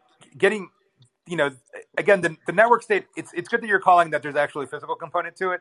I mean, if you talk Yeah. to efforts like Praxis Society or Prospera, which are kind of startup states as well, they make Oh, oh. much. And I was hanging out with the Praxis people a couple weeks ago when I was in New York. Like they make much of the fact that it's like an in real life thing. It is not some metaversian, you know, virtual, you know, state. It actually is like a physical state. In the case of Prospera, for example, for those who aren't familiar with the project, it's on an island uh, in Honduras, and it's actually been voted as like a semi-independent city-state by the, as I understand it, the Honduran, the Honduran Parliament, et cetera, et cetera. And so they're they're actually trying to make like actually make the trains run on time, or like have there be flush toilets and police and law and order and all the rest of it. So I think Right. it's it's right to, to point out the fact that, and, it, and in fact, in your in your sort of one paragraph definition of it, I'm just going to read most of it. A network Sure. state is a social network with a moral innovation. Again, you start with the morality first, a sense of national consciousness, a recognized founder. Again, there has to be a founder, a capacity for collective action, an in-person level of civility, an integrated cryptocurrency. There's the the crypto plug, an archipelago of crowd-funded physical territories. Again, there's the network archipelago concept, a virtual capital, and an on-chain consensus that proves a large enough population, income, and real estate footprint to attain a measure of diplomatic recognition. So once again, the sort of techno Hanseatic League on on the blockchain to, to jumble together a bunch of analogies. Yes. Well, so one thing I will say is basically, I think it's crucial to combine the digital and the physical, and here's why: is that cloud, you know, network. If you look at the cover of the book, for example, like what we're trying to kind of get across is there's uh, the revised cover or whatever. Um, you can look it on Amazon. Um, we're trying to get across is that there's a cloud community and it's just got projections down onto the land. Okay. And what that means is, yes, there's a physicality to it that's crucially important, but that physicality has a backup. It's kind of like, you know, uh, if there's an American citizen, you know, in, in, the movies or whatever, who had a problem in a foreign country, that person doesn't stand alone. There's this whole community behind them. The embassy or whatever will get involved to help them, et cetera, right? And in the same way, you know, one of the issues, for example, that Prospera is facing is they have all of their eggs in one basket, right? They have a problem with their local jurisdiction. Um, you know, and this is this is one of the fundamental things, by the way. Network states are not city states. Why are they not city states? Because city states have the physical centralization risk. You know, uh, San Marino. Do you know what San Marino is? Yeah, yeah. It's one of these tiny. It's kind of like Liechtenstein. It's one of these tiny principalities that somehow survived all the European yes. turmoil in, in, the, in the mountains. That's right. Of, of, yeah, yeah. Oh. San Marino is like a duck-billed platypus. It's like an artifact that has kind of survived. right? It's this, it's this Yeah, missing yeah. link, right, between the, the past age and the present. Where you know you mentioned how Italy is actually a modern thing. So uh, San Marino evidently gave shelter to Garibaldi when he was like unifying Italy, and so you know in gratitude he left them out of the unification process. So it's like this. 30,000 person city state ish like thing that's in the middle of Italy that has its own flag and is considered its own nation state, but it's not really a nation state. It's like a holdover from the era of these tiny principalities. And actually, most people don't know this, but within living memory, India at the time of unification, people know that it got its independence from the British, but they don't know that it was actually, you know, you know, India has kind of two things that are similar to July 4th. They're like Independence Day and Republic Day. And why are, why are they different? Well, because uh, they actually uh, had to unify 560 so-called princely states into India, and that happened basically barely within living memory in the late 1940s. Okay, so the princes and so on were around in India not that long ago, and it was this whole interesting thing you can read about. It's basically like the government offered them a deal: hey, you'll get a pension, just give up your power, etc. They did. Then 20 years later, they kill the pension, whatever. it's funny. So, po- point being though that basically there there was this thing where you had these small isolated princely states in India or city states slash principalities in Europe, and they got beat by these nation states, these gigantic kind of things that had economies of scale. And in fact, you know, um, today we think of nationalism as right wing, but nationalism was initially left wing, right? You know, with the uh, you know, for example, the French Revolution, like nationalism was somewhere a way to unite all the people in something common and equal, as opposed to the order, the hierarchy of the king and and you know the church. And in fact, Germany basically, in part, unified because of the Napoleonic Wars and so on. That made people think, okay, we need to group up for defense. So the point is that the nation state beat out the city state type thing because nation states had mass, they had scale, and the city states were small. And so, you know, why, how could you beat something so big? You need to gang up into a group, right? So the network state is like a V3. Why is it a V3? Because as the scale, potential scale of a million or 10 million or even 100 million person thing, you know, because you can have people from across the world, but it has some of the flexibility of the city state um, because you know people can easily move between these. They can just switch their backlinks. Uh, you know, you have competitive government and so on. So sort of like how you know cryptocurrency, Bitcoin, for example, is like a V three. It has aspects of gold, but it also has aspects of you know the the how we currently use dollars. You can send it electronically and so on and so forth. So it has kind of it's like a V three that's got aspects of both. If you just try to assert the V one, the V two was set up to beat that. And so you actually have to have a V3 that kind of combines some of the good aspects of the V2 and, and understands why it beat the V1, and then also take some of the good aspects of the V1. And that's how I th- think about it. Yeah, I mean, again, like I said, I mean, a, a lot of the network state is, is already coming true, right? And a lot of people are already living in a Yes. functional network state. But you know, Uh, okay, but that's the part. Well, that's but the part I disagree. So, okay, I agree with the first part. I agree. So, one of the things I have in this is that the reason I have this very precise definition that a network state is. So, I, I say, and I have a whole thing which is like Facebook is not a network state, Google is not a network state, Bitcoin is not a network state, a DAO is not a network state. Like, it may turn out that the that the term is so popular that it just gets diluted down or whatever. But my my formal definition is it has to have diplomatic recognition from an existing state. But, but, but this is the problem. start, But this is the problem. So this is the next thing I was going to say is that like, to, you know, again, there's like an embedded network state already within the U.S. or the Greater West, and to some degree, in, in federal republics like the United States, there's some margin of er-, error in there, in where, look, I mean, again, I'm officially a Nevada resident. the law in Nevada is very different than the law in California, and it's still part of the same union, and you can put up with some level of that, right? But if you look at the history of the U.S. is a creedal nation slash almost like secular religion. Here we have these prophetic founders that gave us these sacred documents that are being interpreted by this rabbinical court. And from one day to the next, oh my God, we've got this religious schism. And when you have this religious schism, the, the problem is people don't actually live and let live, right? If, if you look at the history of major domestic political conflict in the United States, one side or the other always uses some instrument of the federal government to impose its scriptural interpretation on the other. And we saw that obviously in the Civil War. We saw that with the Civil Rights Movement. We see that in that, you know, even at the micro level, right? And you know, a couple years ago when I was a Washington resident, the state actually passed these gun control measures that banned. It was kind of California style gun control. The eastern counties, which are all red, the sheriffs refused to enforce the law. They just they said no, we're not going to do this. And in, in, a similar way, like the sanctuary city concept, where Blue City said, no, we're we're just not going to support the federal government in enforcing immigration policy. We're just kind of kind of rebel. And there's always been a little bit of that in the United States. Again, you and not to even mention like the total fucking third rail of abortion now post Roe, you're going to have state by state decisions that are fundamentally different morally. But if you deviate a little bit too much, you, you, you can't you can't have a blue state network state or even a blue city network state because those blue cities will again as we're seeing with a lot of the whether it be guns or abortion other things the, the, the conflict there will stay at this sort of existential and national level and people just won't tolerate there being a different set of guiding morality within their same higher level polity, right? Well, that, well so, so here, here's the thing: is basically the there's so many different axes that one can build a society on. For example, like um, the kinds of things that Shiites and Sunnis disagree on are not the issues that animate American politics. It's a totally different kind of thing, right? And in fact, actually, if you go back further in time, obviously 1860s was slavery, but if you go back even further to like the English Civil War with the Roundheads and the Cavaliers. Most people don't know this, but the or you know Scott Alexander has a great review of it in his review of David Hackett Fischer's uh, Albion Seed. But the North and the South were basically settled by two groups that were on different sides of the English Civil War. And so therefore actually it wasn't that surprising that they went to war again 200 years later. Like the you know the Puritans, you know, are like the the uh, descendants of the Roundheads, and the Virginians are like the descendants of the Cavaliers. And so, if you have two groups that, like, you know, that they hate each other and lose the Civil War, and then they migrate out and they settle different parts, it's not that surprising they'd come into collision tribally on something else, even if the ostensible ideological rationale is different. And so, the way I kind of think about this is, let me let me make two points. First, rewinding back to the beginning.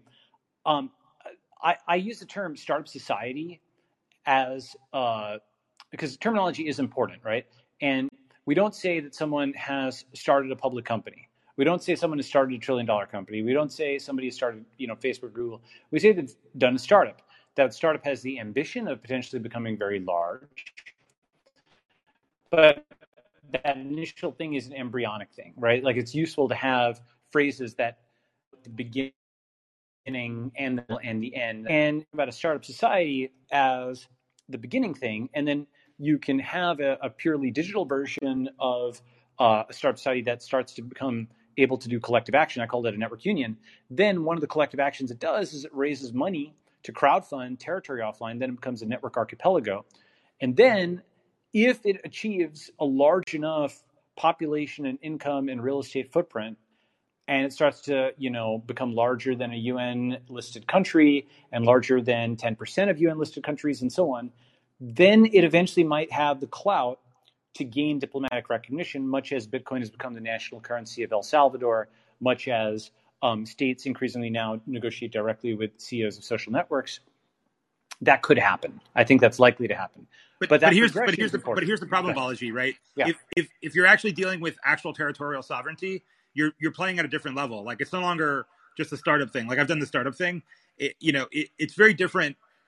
It's different. It's very different to engage in technical adventurism around crypto. It's another thing to like literally die for the DAO, right? To like yeah, take yeah, a yeah. bullet for this crypto collective thing. Like people have to be really motivated and really see themselves in the collective to do that. And I I find that hard to believe in you know in the case of well, of so yes, so that's why I actually lead. That's why I lead with the concept of moral innovation, right? You actually have to, because um, you know, tech guys are very logical. Uh, uh, tech guys talk about what is um, true and false, and what is profitable and unprofitable, and those are important things to know, right? Like what is feasible and infeasible, and so on. And you know, media people actually, you know, even though it's they don't call themselves preachers or whatever, most articles, I mentioned this in the book, but most articles nowadays, mainstream media articles, are just not really about true false, but about good bad, right? They're saying X is good, Y is bad, Y is good, X is bad, and you know they're they're basically just giving a um, like like like preachers, you know, they, they're saying they're kind of re-emphasizing this is good, this is bad. Once you agree that something is good or something is bad, that moral innovation actually also enables technological innovation. This is the thing I think that was obvious to the turn of the century progressives, but that we're kind of we have to like sort of reunify those. For example, uh, you know, public health in the sense of you know sewage and uh, you know flush toilets and all that stuff. You know, there's the aspect of cleanliness being next to godliness, and then also obviously the aspect of disease control. Once there was the will to be clean, once the moral imperative to be clean was there, there was the way, which was all of the plumbing and all of the massive infrastructure and build out and so on. And if anybody resisted, it'd say people say, "Well, what you want to be filthy? You know, that's actually that's not a godly thing to be." That's, it wasn't just religion, but you know, that's a piece of it.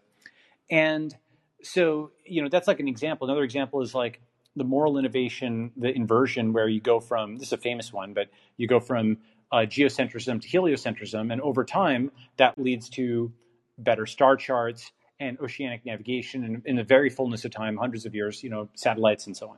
And so sometimes flipping something which was good to acceptable or acceptable to bad. Another example is capitalism in the Soviet Union. So the Soviet Union had a moral innovation that was a bad one, which said capitalism bad. That is a whole tree that you can explore. Given that, that leads to a dead end. And when they flipped it back to capitalism good, now you know you have Estonia, you have uh, you know, Eastern European countries, a bunch of places have done well with that. So moral innovation actually, you know, you know that uh, thing from Jurassic Park. The, the guys spent so much time thinking about whether they could, they didn't think about whether they should. You can actually invert it. You know, if there's a will, there's a way. And so you start with that moral innovation. You're like, this should exist. Here's my argument for why. Here is my historically founded argument for why. With all this evidence, it's not just an off the cuff preference. It's founded in all this stuff. And then you build a community on the basis of that. And when you say, would you die for the DAO? Well, for example, if you're against life extension, you want us to die. Right? If somebody's really fighting life extension, they want people who are. Well, I no, I think there's a difference between not being a transhumanist and being a human extinctionist, right? I mean, there's a little bit of space there, but I but, know, I know, but I'm. But Balaji, but, but what's but but again, what's uh, you're dancing around the issue. What is the moral innovation? What what will drive somebody to actually die for their crypto network state? Oh, it was, the point. The point of the book is basically that that is a that is a parameter. I'm a, as a polytheist. One of the biggest things about this is that I am giving a framework where um, I'm I'm not opinionated on what somebody's one commandment is. This is like sort of the opposite of the Abrahamic culture, you know, in the sense like I'm I'm giving a toolbox, which basically says, look, people have you know beliefs that uh, they, they, will be able to defend and articulate. Oh, let me give you a great example that's like less controversial or like or that's just easier to understand. The modern American diet is actually pretty bad. People are getting fat and so on. There's at least two deviations from that, which I think would give you healthier societies, like the vegans or the carnivores. You know, both of those are mutually incompatible deviations. But if you had a society of all people who ate, you know, vegetables and so on and so forth, and they're not eating processed you know, like like uh, uh, foods and and uh, candy bars and stuff, they'd probably be fairly healthy. They might run and so on and so forth. And you've had a, a society of carnivores that yeah, eat meat and lift weights, they also would be fairly healthy. And again, not eating processed food. But those societies also would be the vegans and carnivores would be in mutual, you know, like uh, disagreement with each other. Yet both would be improvements over the status quo. Okay, and and the reason I bring up diet is as you know, because it's something that's done every day, uh, it's it's often the core of many religious observations, right?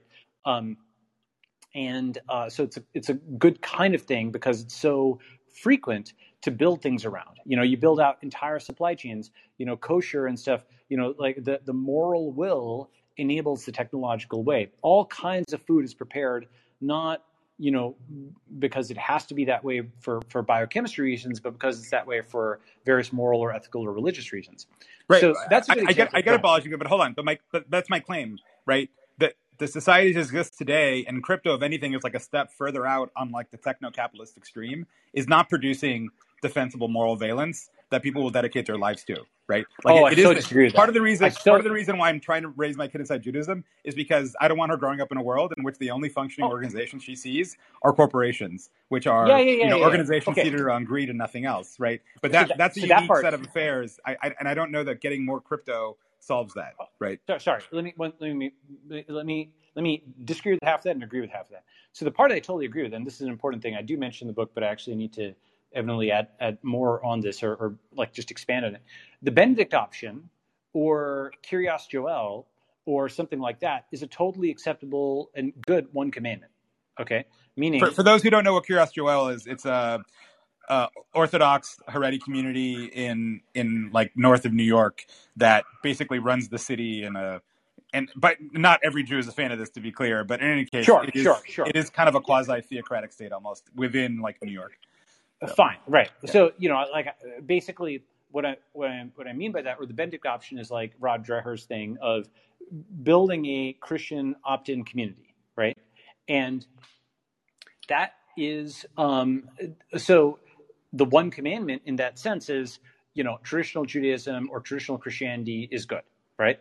And then you import that entire library, which has all of these religious practices predefined for you and so on. And those are that's like off the shelf and you know it's work to replicate a culture and a civilization for generations. And that's totally a reasonable thing to do as well. So i think of that as a subset of this which will definitely appeal to some people.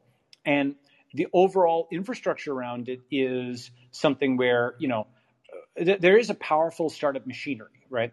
We have built this powerful you know this optimizing function where once you've got a metric you can just hit that and you can put analytics on it and you can put venture capital behind it and so on. And this time it's society as a service rather than you know software as a service. So society as a service you have that moral innovation. And the reason it's a moral innovation the reason i keep saying that is with a, with a tech company you're trying to win in the market and so you have a product and it's an individual decision as to for somebody to buy this uh, you know IoT vacuum cleaner or something like that, right?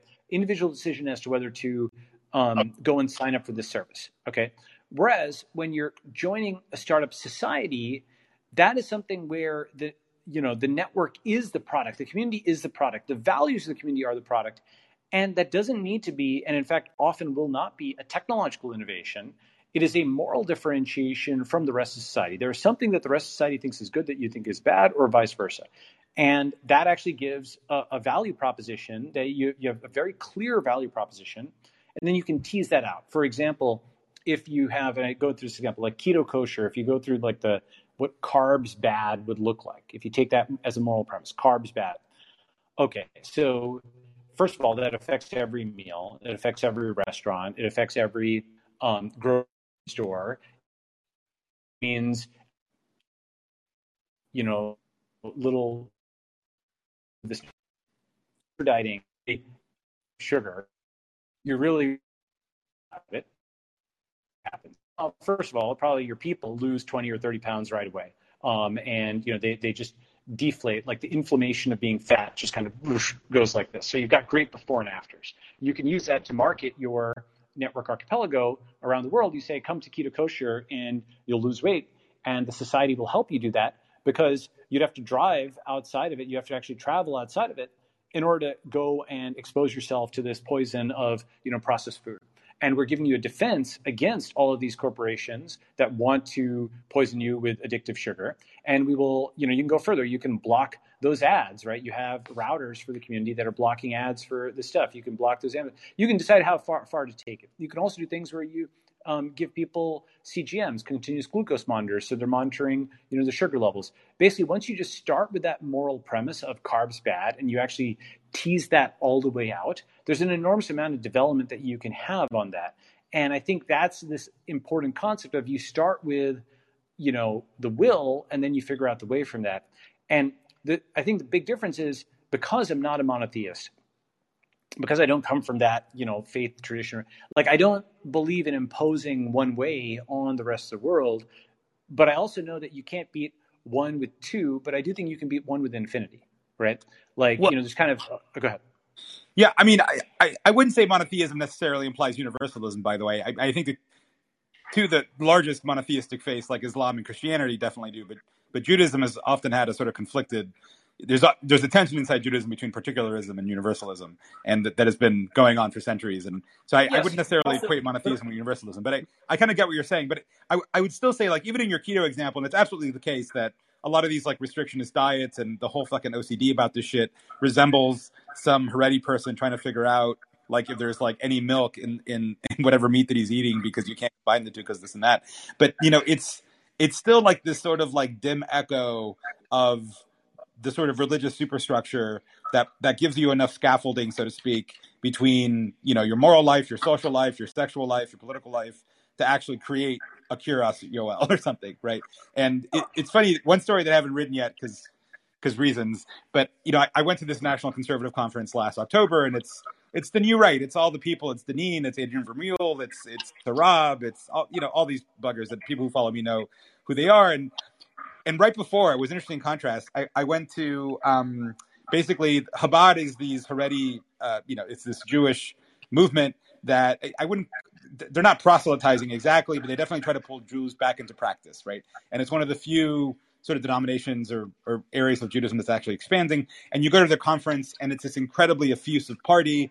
They have mission again. They don't call them missions. I think they call them ambassadors. Uh, well, shluchim in, in in in Hebrew, all all over the world and you know it's this incredibly enthusiastic positive thing and then you go to the national conservatives and it's this it's this kind of like grim sullen larp where they want to bring back blue laws and basically live like 1954 and it's just kind of this total fucking downer right and mm-hmm. um and, and and a lot of and that's and that's why i mean i think there's some elements that are kind of interesting or vital to the new right. Again people like Vance and Masters are new voices in politics and they're winning elections and there's obviously something there. But i think a lot of that new right movement is is basically just a LARP, and it's it's not real at all, and it's just it's literally paper thin.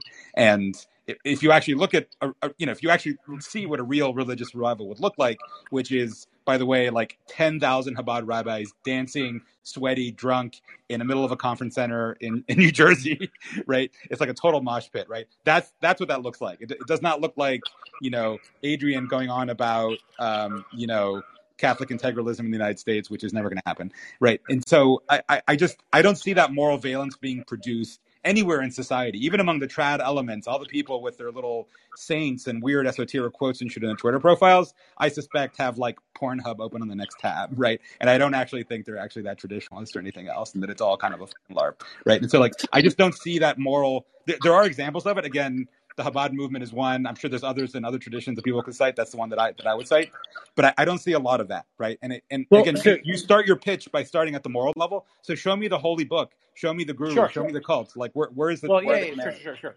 So so two two or three things. First is a big part of this is reunification of the moral and the practical. So, um, you know, very roughly today you have the left as a right as a practical and the left says this is good we need to do this et cetera et cetera and the right argues that is impractical that is not profitable that is going to bankrupt us and, and whatnot but the right isn't putting out its alternate vision of the good and the left isn't making sure that the dollars and cents add up and the way that you i think align those is with a startup society where the check on it is whether people decide to come in and uh, you know so what you're, what you're mentioning is you're like look these people who are born into the modern world they are they, they, they are saying that they want tradition, but they're actually extremely modern. They don't actually believe it, and so on.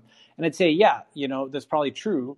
And so the answer is for them to start a startup society, and whatever rapprochement they're going to pick on a bunch of parameters that I couldn't enumerate in a word or a sentence or a paragraph. There'll be 50 different parameters, some unsaid, some implicit, that they pick for their startup society, and then, you know, maybe maybe Pornhub is banned, whatever. I don't even, even know the point is they, they, they pick all these parameters and um, then you see whether people come into that community or not.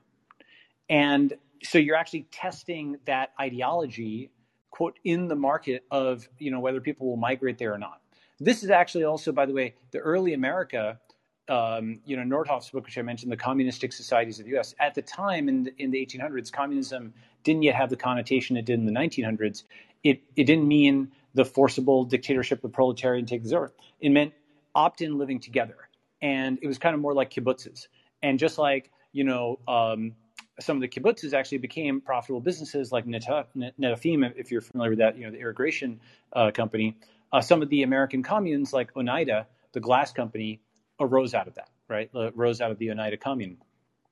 And so the the thing is that I don't. One of the things is when I look at my kind of study of history, I can point to thousands of examples of these successful communes in the US then. So I know that this is a configuration that has worked for human beings before, the sort of polytheistic thing where you have, you know, whether it's a Joseph Smith for, you know, the Book of Mormon, or you have the Puritans, or you have the Virginians, or you have the Oneidas, or you have this or that, you know, sort of quasi-religious or doctrinal colony. You, you know, the Quakers and you have, you know, these the, the Shakers and so on. Um, you know, America had the ability for all of these opt-in experiments, and then people would move between them, and that's kind of what it used to be. And I, I, think now with the internet, we have something that's like that, where people can pick out whatever site they want to go to, they go and check it out. They might tour it, they might do a VR tour, they might look at the moral premises, they might come there, they might visit, depending on the visitation rules, and then they might become a, a, a, shareholder subscriber is what I call it. But, and by the way, that's that's not what it's. Sorry, just to interrupt for a second. That's not what it's going to take, right? You're, you're describing shopping for food in, in, a food court when, if you look no, no, again, no, no, no, no, no, Israel was founded so along very different wait, lines. Wait, wait, now hold on. Let me so let me dis- distinguish this. Just like there's a difference between buying an iPhone and building an iPhone, there is a difference between the citizen as consumer and the person who actually wants to build it, the so-called shareholder subscriber or the or the founder of the of the startup society or network state. So the guy who wants to buy an iPhone is a consumer and they're just shopping for things. Somebody who wants to build it is there for blood, sweat, and tears. You know, um, it's much harder to build than it is to buy, as you know.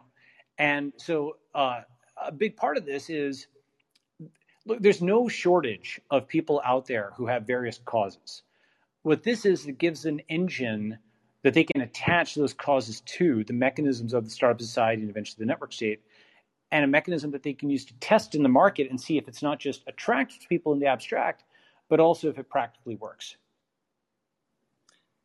Okay, dude. But again, where do you find that pioneer class that's willing to take a bullet for the doubt? Like, I, I hate to harp on it, but how how does that happen, right? Because that's that's what he that's it's what a, needs to happen initially. So, I mean, well, first of all, uh, you know, the there's se- several several different things to unpack that. One is a big part of this is about being nonviolent, right? Like you don't have to take a bullet for Bitcoin. The billions of dollars worth of property are protected via encryption because it's online. So some of this, it's kind of like you know uh, the way that we get goods nowadays. You're not constantly raiding somebody who's going to kill the guy and take his food, huh? Who's who's willing to do that? Well, we can buy it. We actually figured out higher order abstractions that replace raids with trade, right? So part of this is actually about radically reducing the amount of violence. Okay. Number two is um, in terms of the commitment to go and build it. As I said, there's lots of folks who kind of have their movements and so on out there. There's there, there's no shortage of influencers and you know thought leaders and whatever with passionate communities. That part is kind of in excess. And uh, you know, so you're arguing, you know, do, do those people exist? And so I'm saying I kind of think they do. What they haven't had is an engine to go and put their their society into. The third thing I'd say is, and I think you're underestimating this. We say, oh, crypto hasn't aroused that passion. So on. Crypto might not have, and I could argue that point. But Bitcoin certainly has, as a subset. You know, Bitcoin people, maximalists would say Bitcoin, not crypto. Bitcoin maximalism is really important. It is like Old Testament Christianity in the sense of I, I, can't emphasize to you how much passion it arouses among a certain kind of person. And you know, wokeness, for example, was also dismissed in the late 2000s, early 2010s. Bari Weiss, you know, said she would go around saying, "Hey, these crazy people are taking over faculty lounges," and uh, people would say, "Oh, who cares? It's just Oberlin, lol." And some some kind of person, there's a certain kind of person who can only see something when it's at 30 or 40 or 50 percent support. It's hitting them you know, smack in the face. The riots have already happened. The fires have already happened. And they're like, oh, okay. But there's others who can see things when they're at, you know, 0.1% or 0.01%. And they're like, okay, this could become an exponential. just like what wokeness was like 10 years ago, maximalism is like that. It's very important. And so, in terms of the commitment of internet ideologies, I can point you to one. But I think there will be well, others. No, just just to be clear, I, I do think I think crypto is a rallying cry. Like I myself, I'm getting interested in Web three and starting a company there because, in some sense, there's an but not you know crypto, one of, one of the divisions crypto. in society. Sorry, go ahead. Crypto saying crypto in this context is like saying religion's a rallying cry, whereas I'm talking about a specific thing. Bitcoin maximalism is a specific thing, and crypto is like a general umbrella concept, right? Maximalism, by virtue of it being essentially like monotheism, but it's mononymism, it is an evangelist, like you know, lazy, like the funny okay, but is, it's but it's but, but but the point is that it's a revolt against the the institutions that are considered to be rotten from within and mistrusted from without. Yes, and, yes. and whether you're a Bitcoin maxi or whether you believe in Ethereum, like forget the little crypto civil war for just a second. The point is that both of those people think that the existing versions of solving those problems are both you know technically deficient and morally corrupt and they're going to build a different Ah, world with different but tools but they're right well, yes, except the difference is, you know, and I think actually Noah Smith kind of came to this conclusion independently. In some ways, I do think that in the future political spectrum by 2040 or thereabouts, you know, if you think about where the political spectrum was in the 1920s and where it is, where the right and left center point, where it's like moved unimaginably, the future political spectrum will be probably something where Ethereum is like the left and, you know, Bitcoin is the right uh, in the West. And why why is that? When I say Ethereum, I mean the concept of being able to start multiple coins, the, the concept of having it not be completely irreversible, the concept of allowing for some change, and Bitcoin is like immutable. You know, uh, in a sense, ultra conservative because 21 million never change. You know, small c ultra conservative, and so on and so forth. And that's I think where it goes.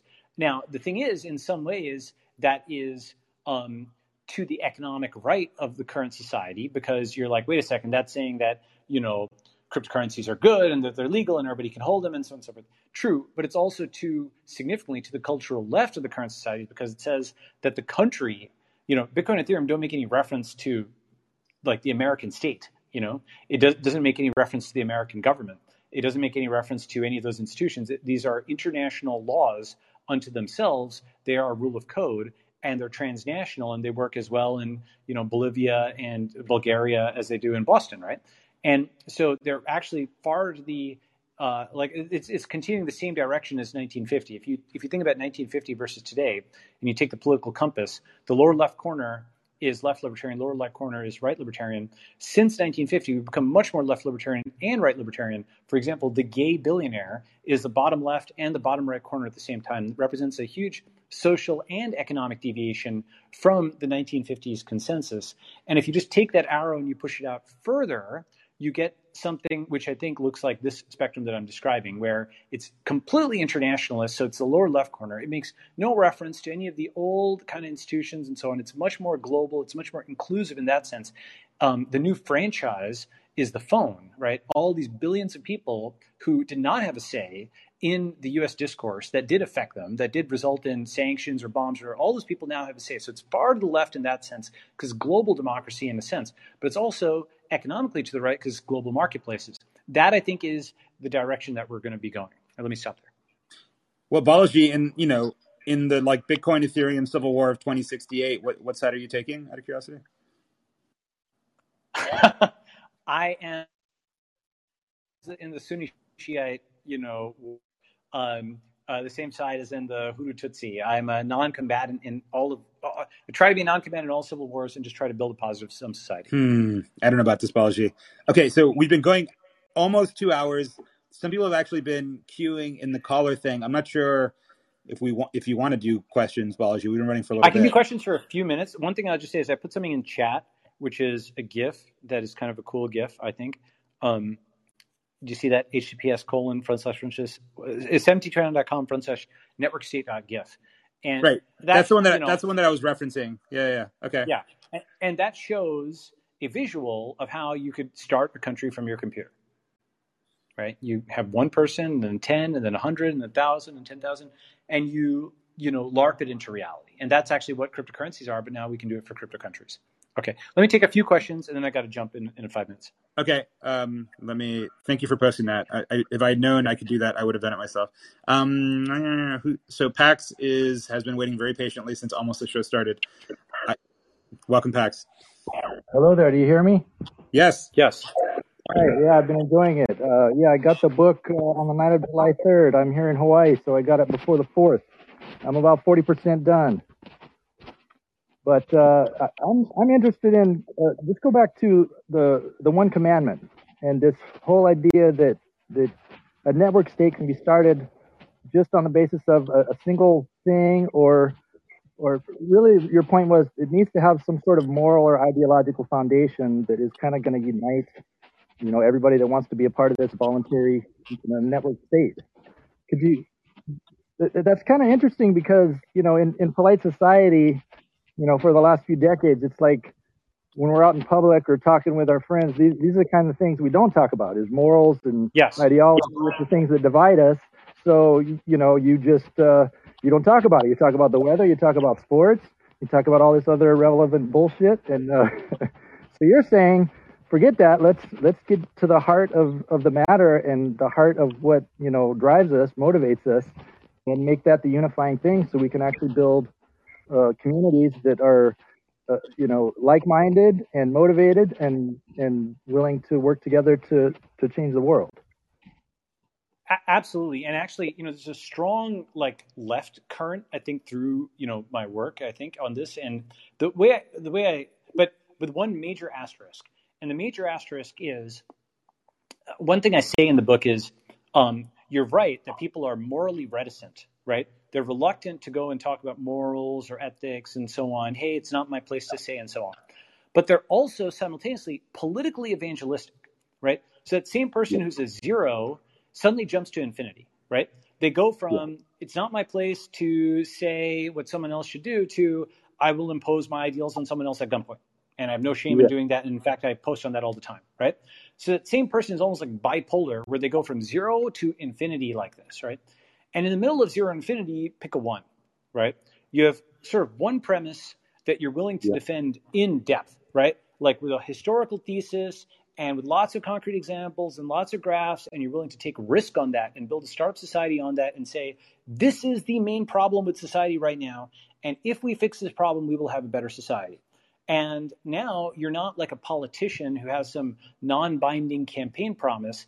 I mean, by the way, that alone is kind of like this enormous scam, frankly, because a politician can say something and get elected and then not do it. And it's like a, you know, buying milk and it comes back as orange juice. You know, you, you can do a customer, um, you know, uh, you can do a customer lawsuit for something like that. I forget the exact term, but it's like it's basically fraud, right?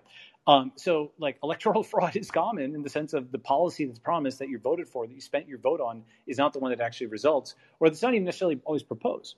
So instead of that, instead of that thing where we sort of acknowledge and take for granted that it must be a scam, instead you have the one commandment where you you know if, if that startup society is not sufficiently delivering on that one commandment that you came from, then you leave. Now, there's another yeah aspect which is they may have the will, but they may just you know execution is hard. A start startup is hard. A startup society will be hard. So they may be partially their way through there. They're not fully carb free. They they still have you know some sugar stuff or whatever. I'm just taking that example. Or um, you know another example like you know the uh, like the CrossFit society where folks are working out, or you know maybe it's a the Chinese immersion or Turkish immersion. They not everybody there is constantly speaking it all the time. Not all the signs are in Turkish or like they may not be all the way there, but that's different from not making the effort at all, right? And so yeah by by picking between the zero of like no moral you know discussion whatsoever and the infinity of a total belief system imposed on someone at gunpoint, this I think is that intermediate. Let me pause there. Go ahead, Pax.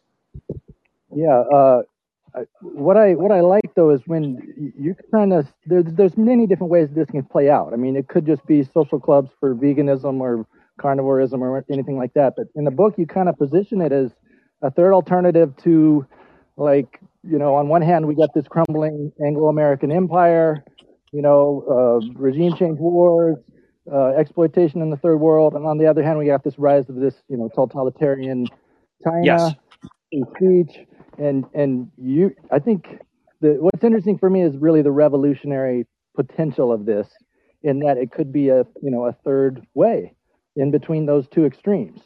And uh yeah it's another thing coming back to the the moral issue and how people in, in the past have been kind of reticent to talk about that stuff you know among their friends at the ball game or whatever i, I really think social media has kind of allowed people to to voice these because you can actually criticize your buddy without looking him in the eye. You know, eh, on social media, right? You can you can critique and, and give all kinds of your opinions, and you really don't care what that whoever you're talking to thinks.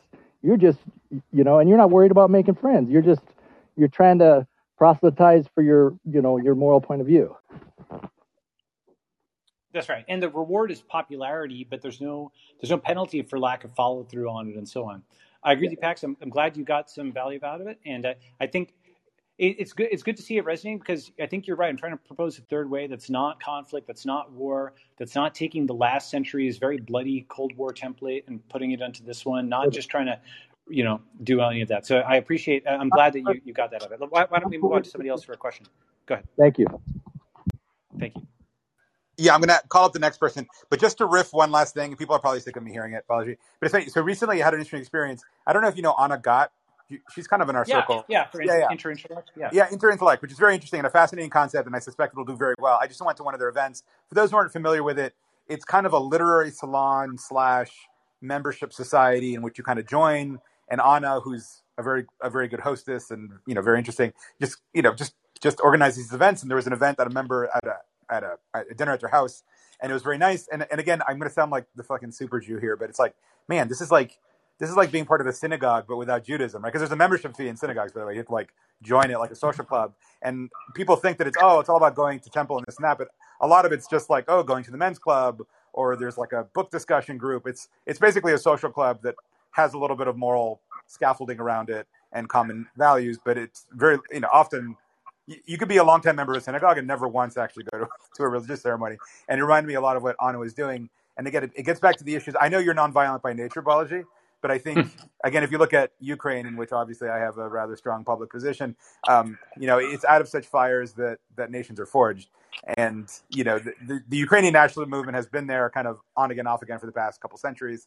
But this is definitely a defining for, moment for it. As horrible so, and violent as it is, but Ukraine will not be the same after this war as it was before.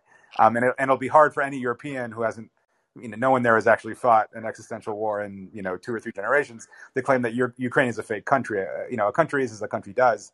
And if you have rows and rows of men and women dying for that flag, then that flag actually means something, right? And it's it's hard yeah. to point out another mechanism that makes that flag mean something, right? Well, so Indian yeah. independence, Indian. So I'm not disagreeing that a war of independence is one way to do it, but there's four influences. If I was to point to just four countries, I would consider the most influential on the concept of the network state. Certainly, one is obviously America in terms of you know the Declaration, the Constitution, and and so on. It's it's uh, uh, there's you know so many things for that. But the other three would be Israel, India, and Singapore. Israel because the country started with a book, you know, with Der Judenstaat by Herzl. Um, Singapore because it's like a CEO well, well so, so, so, someone some would claim it actually started with the Bible, but yes, I mean in the modern version, it started with Der Judenstaat, but yes, yes, yes, right. And so so you have you know you have obviously America, you have Israel, which started with a book, and that kind of intentionally had that moral preposition. Uh, you know, it had it you know it revived Hebrew. It had that very strong moral Zionist drive, as you mentioned. Um, Singapore, which has you know the CEO and the city state and the you know really hard-nosed focus on dollars and cents and you know making sure things work. Singapore also had its own moral innovations. For example, like it used to be an opium den, um, you know, because of the opium wars and so on. Like the British and so, they had gotten huge swaths of Asia addicted to drugs, and drugs were not considered that big a deal. And Singapore, you know, one of Lee Kuan Yew's innovations was death penalty for drug smugglers. They don't have a drug problem. In fact, they have, you know, if you look at the stats, they have fewer people executed for drugs over the last like 10 years i think that san francisco has alone has died from drug overdoses in like you know a month or something like that. So it's actually like if you want to talk harm reduction harm reduction is death penalty for drug smugglers. Singapore won the war on drugs. And that's a moral innovation. You know what? Like people will lose their minds about that. Oh my god because it's so far outside the overton window but it completely worked. And you know so, so that's singapore. But then the last is like india which got uh, independence nonviolently. And that was something where it didn't have to fight a gigantic conflict. It didn't have to, you know, it was it was something where there was a, a, a moral aspect to it. It was, um, you know, something where you know Gandhi and, and, others certainly, like you know, there were strikes or all this uh, stuff. Uh, there were groups within India who wanted to fight violently, and you know, I I wouldn't consider that illegitimate, um, but I do think that the aspect of being able to gain independence nonviolently is actually really important. And so you have to kind of you know that's how I think about it is. Um, you know, Singapore actually also gained independence nonviolently from Malaysia. They were, they were like, I think, one of the only countries in the world that became nonviolent independently. And so, you know, the goal in some ways is violence minimization, right? Death minimization, you know. And uh, this is something where you can get there with nonviolent independence, in my view, as opposed to violent independence. Okay, let's let's take a couple more questions. I, we're kind of running out of time, but um, let, let's let's. A lot of people have lined up. Let's let's take Christoph, who's up next. Christoph, are you with us? Hmm, we might have lost Christoph. Uh, okay. Well, I, have got to I've got to jump now. So why don't we? Okay. Um, why don't we call it for now, and then okay. let's uh, talk about it again. All right. Cool, Balaji. Interesting as always. Thanks for for spending some time on your launch week. I'm sure you're very busy. How many interviews are you doing a day, Balaji? I'm trying to do different ones, but basically, I'm trying to actually push out some content. So you give me some things, I'll push some updates and things, just clarify certain points. And uh, so that's I'm kind of, you know, like like the Prius. Every time the Prius breaks at a stop sign, it charges up, and it's regenerative braking. You know, so kind of like that. I want to try to figure out some points and edit them. So thanks. Balaji, I have to say, your ability to make like te- technical metaphors for social problems is unparalleled. And I'm someone who tended to do this in my own writing, but calling, for example, the problems we have with like the virtual states that we all live in, a fragmentation, like a disk defragmentation problem, is kind of genius. If you get if you get the Windows OS reference, of course. Um, so um, well, great, thank that. you, Balaji, and thanks thank for you, having sir. us. And the book is the Network State, available where all fine books are sold. Currently only in Kindle, but Audible and, and, and hardcover, I understand, are coming. And yes. um, follow the just completely inimitable Balaji. I noticed, by the way, you've been tweeting a lot less. I'm guessing that's the book has been taking most of your time. Is that right, Balaji? Yeah, yeah. I'll, I'll, I'll get back to it soon. I just basically, uh, you know, it's it's sort of like you know merging back onto the freeway. You know, you're like, okay, you know. I, am sure uh, your anti New York Times war will, will continue unabated, and you and you will reign triumphant. Post post post New York Times, like post like, New York Times. Oh, you, post. Are, here's why: are you are you anti Pravda? No, you're post Pravda, right? um, okay, yeah, a lot of things are post these days. Post liberal, post New York Times. Okay.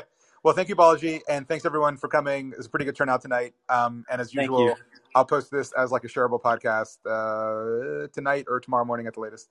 And okay. um, right. by the way, we've got Dryden Brown of of Praxis. I think next week or the following week.